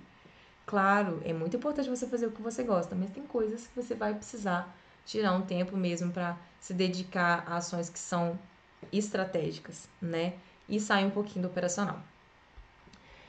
Gente, eu falei muito hoje com vocês. É... E assim, eu espero que vocês tenham entendido um pouquinho dessa questão da clareza, né? Das, das atividades de rotina, das atividades que são pontuais, como traçar isso de uma forma mais simples, mais clara para o seu negócio. Então, qualquer coisa vocês podem me mandar perguntas também, podem me mandar dúvidas. E assim, eu sempre tenho um checklist no nosso papo. E o nosso checklist hoje ele tá assim, né? Então, primeiro, primeiro você precisa entender esses objetivos. Acho que eu tampei aqui com a foto, mas você precisa definir os objetivos e traçar ações que você precisa executar para você alcançar aqueles objetivos. Feito isso, você precisa entender a frequência com que você vai executar. Além da frequência de vou fazer mensal, vou fazer semanal, vou fazer diário, você vai definir o quando isso vai acontecer. Ah, então vai ser o mensal vai ser lá pro dia primeiro, mais ou menos no dia primeiro. O semanal vai ser toda segunda. O diário vai ser todo dia no final do dia. Então, quando você vai fazer? Isso é muito importante, tá? Então, definir um planejamento mensal, semanal e diário de uma forma mais estratégica. E aí, a questão do checklist, né, por dia, é você já desenhar aquelas ações que estão no checklist, que as ações que são de rotina. Então, assim, ó, do que eu desenhei, toda segunda entra isso, toda terça entra isso, toda quarta é isso. Você já deixa lá, já deixa prévio. E aí sim você começa o dia traçando aquelas ações que precisam ser executadas durante a semana, que aconteceram, que surgiram de última hora. Beleza? Nada de coisa muito grande que não faz sentido. Tudo tem que fazer sentido para vocês. E aí vale a pena. Gente, então é isso. Muito obrigada por mais um papo, por mais um momento para a gente compartilhar sobre né, cada, cada passo da gestão, a escalada mesmo em si da gestão. E qualquer coisa vocês podem contar comigo.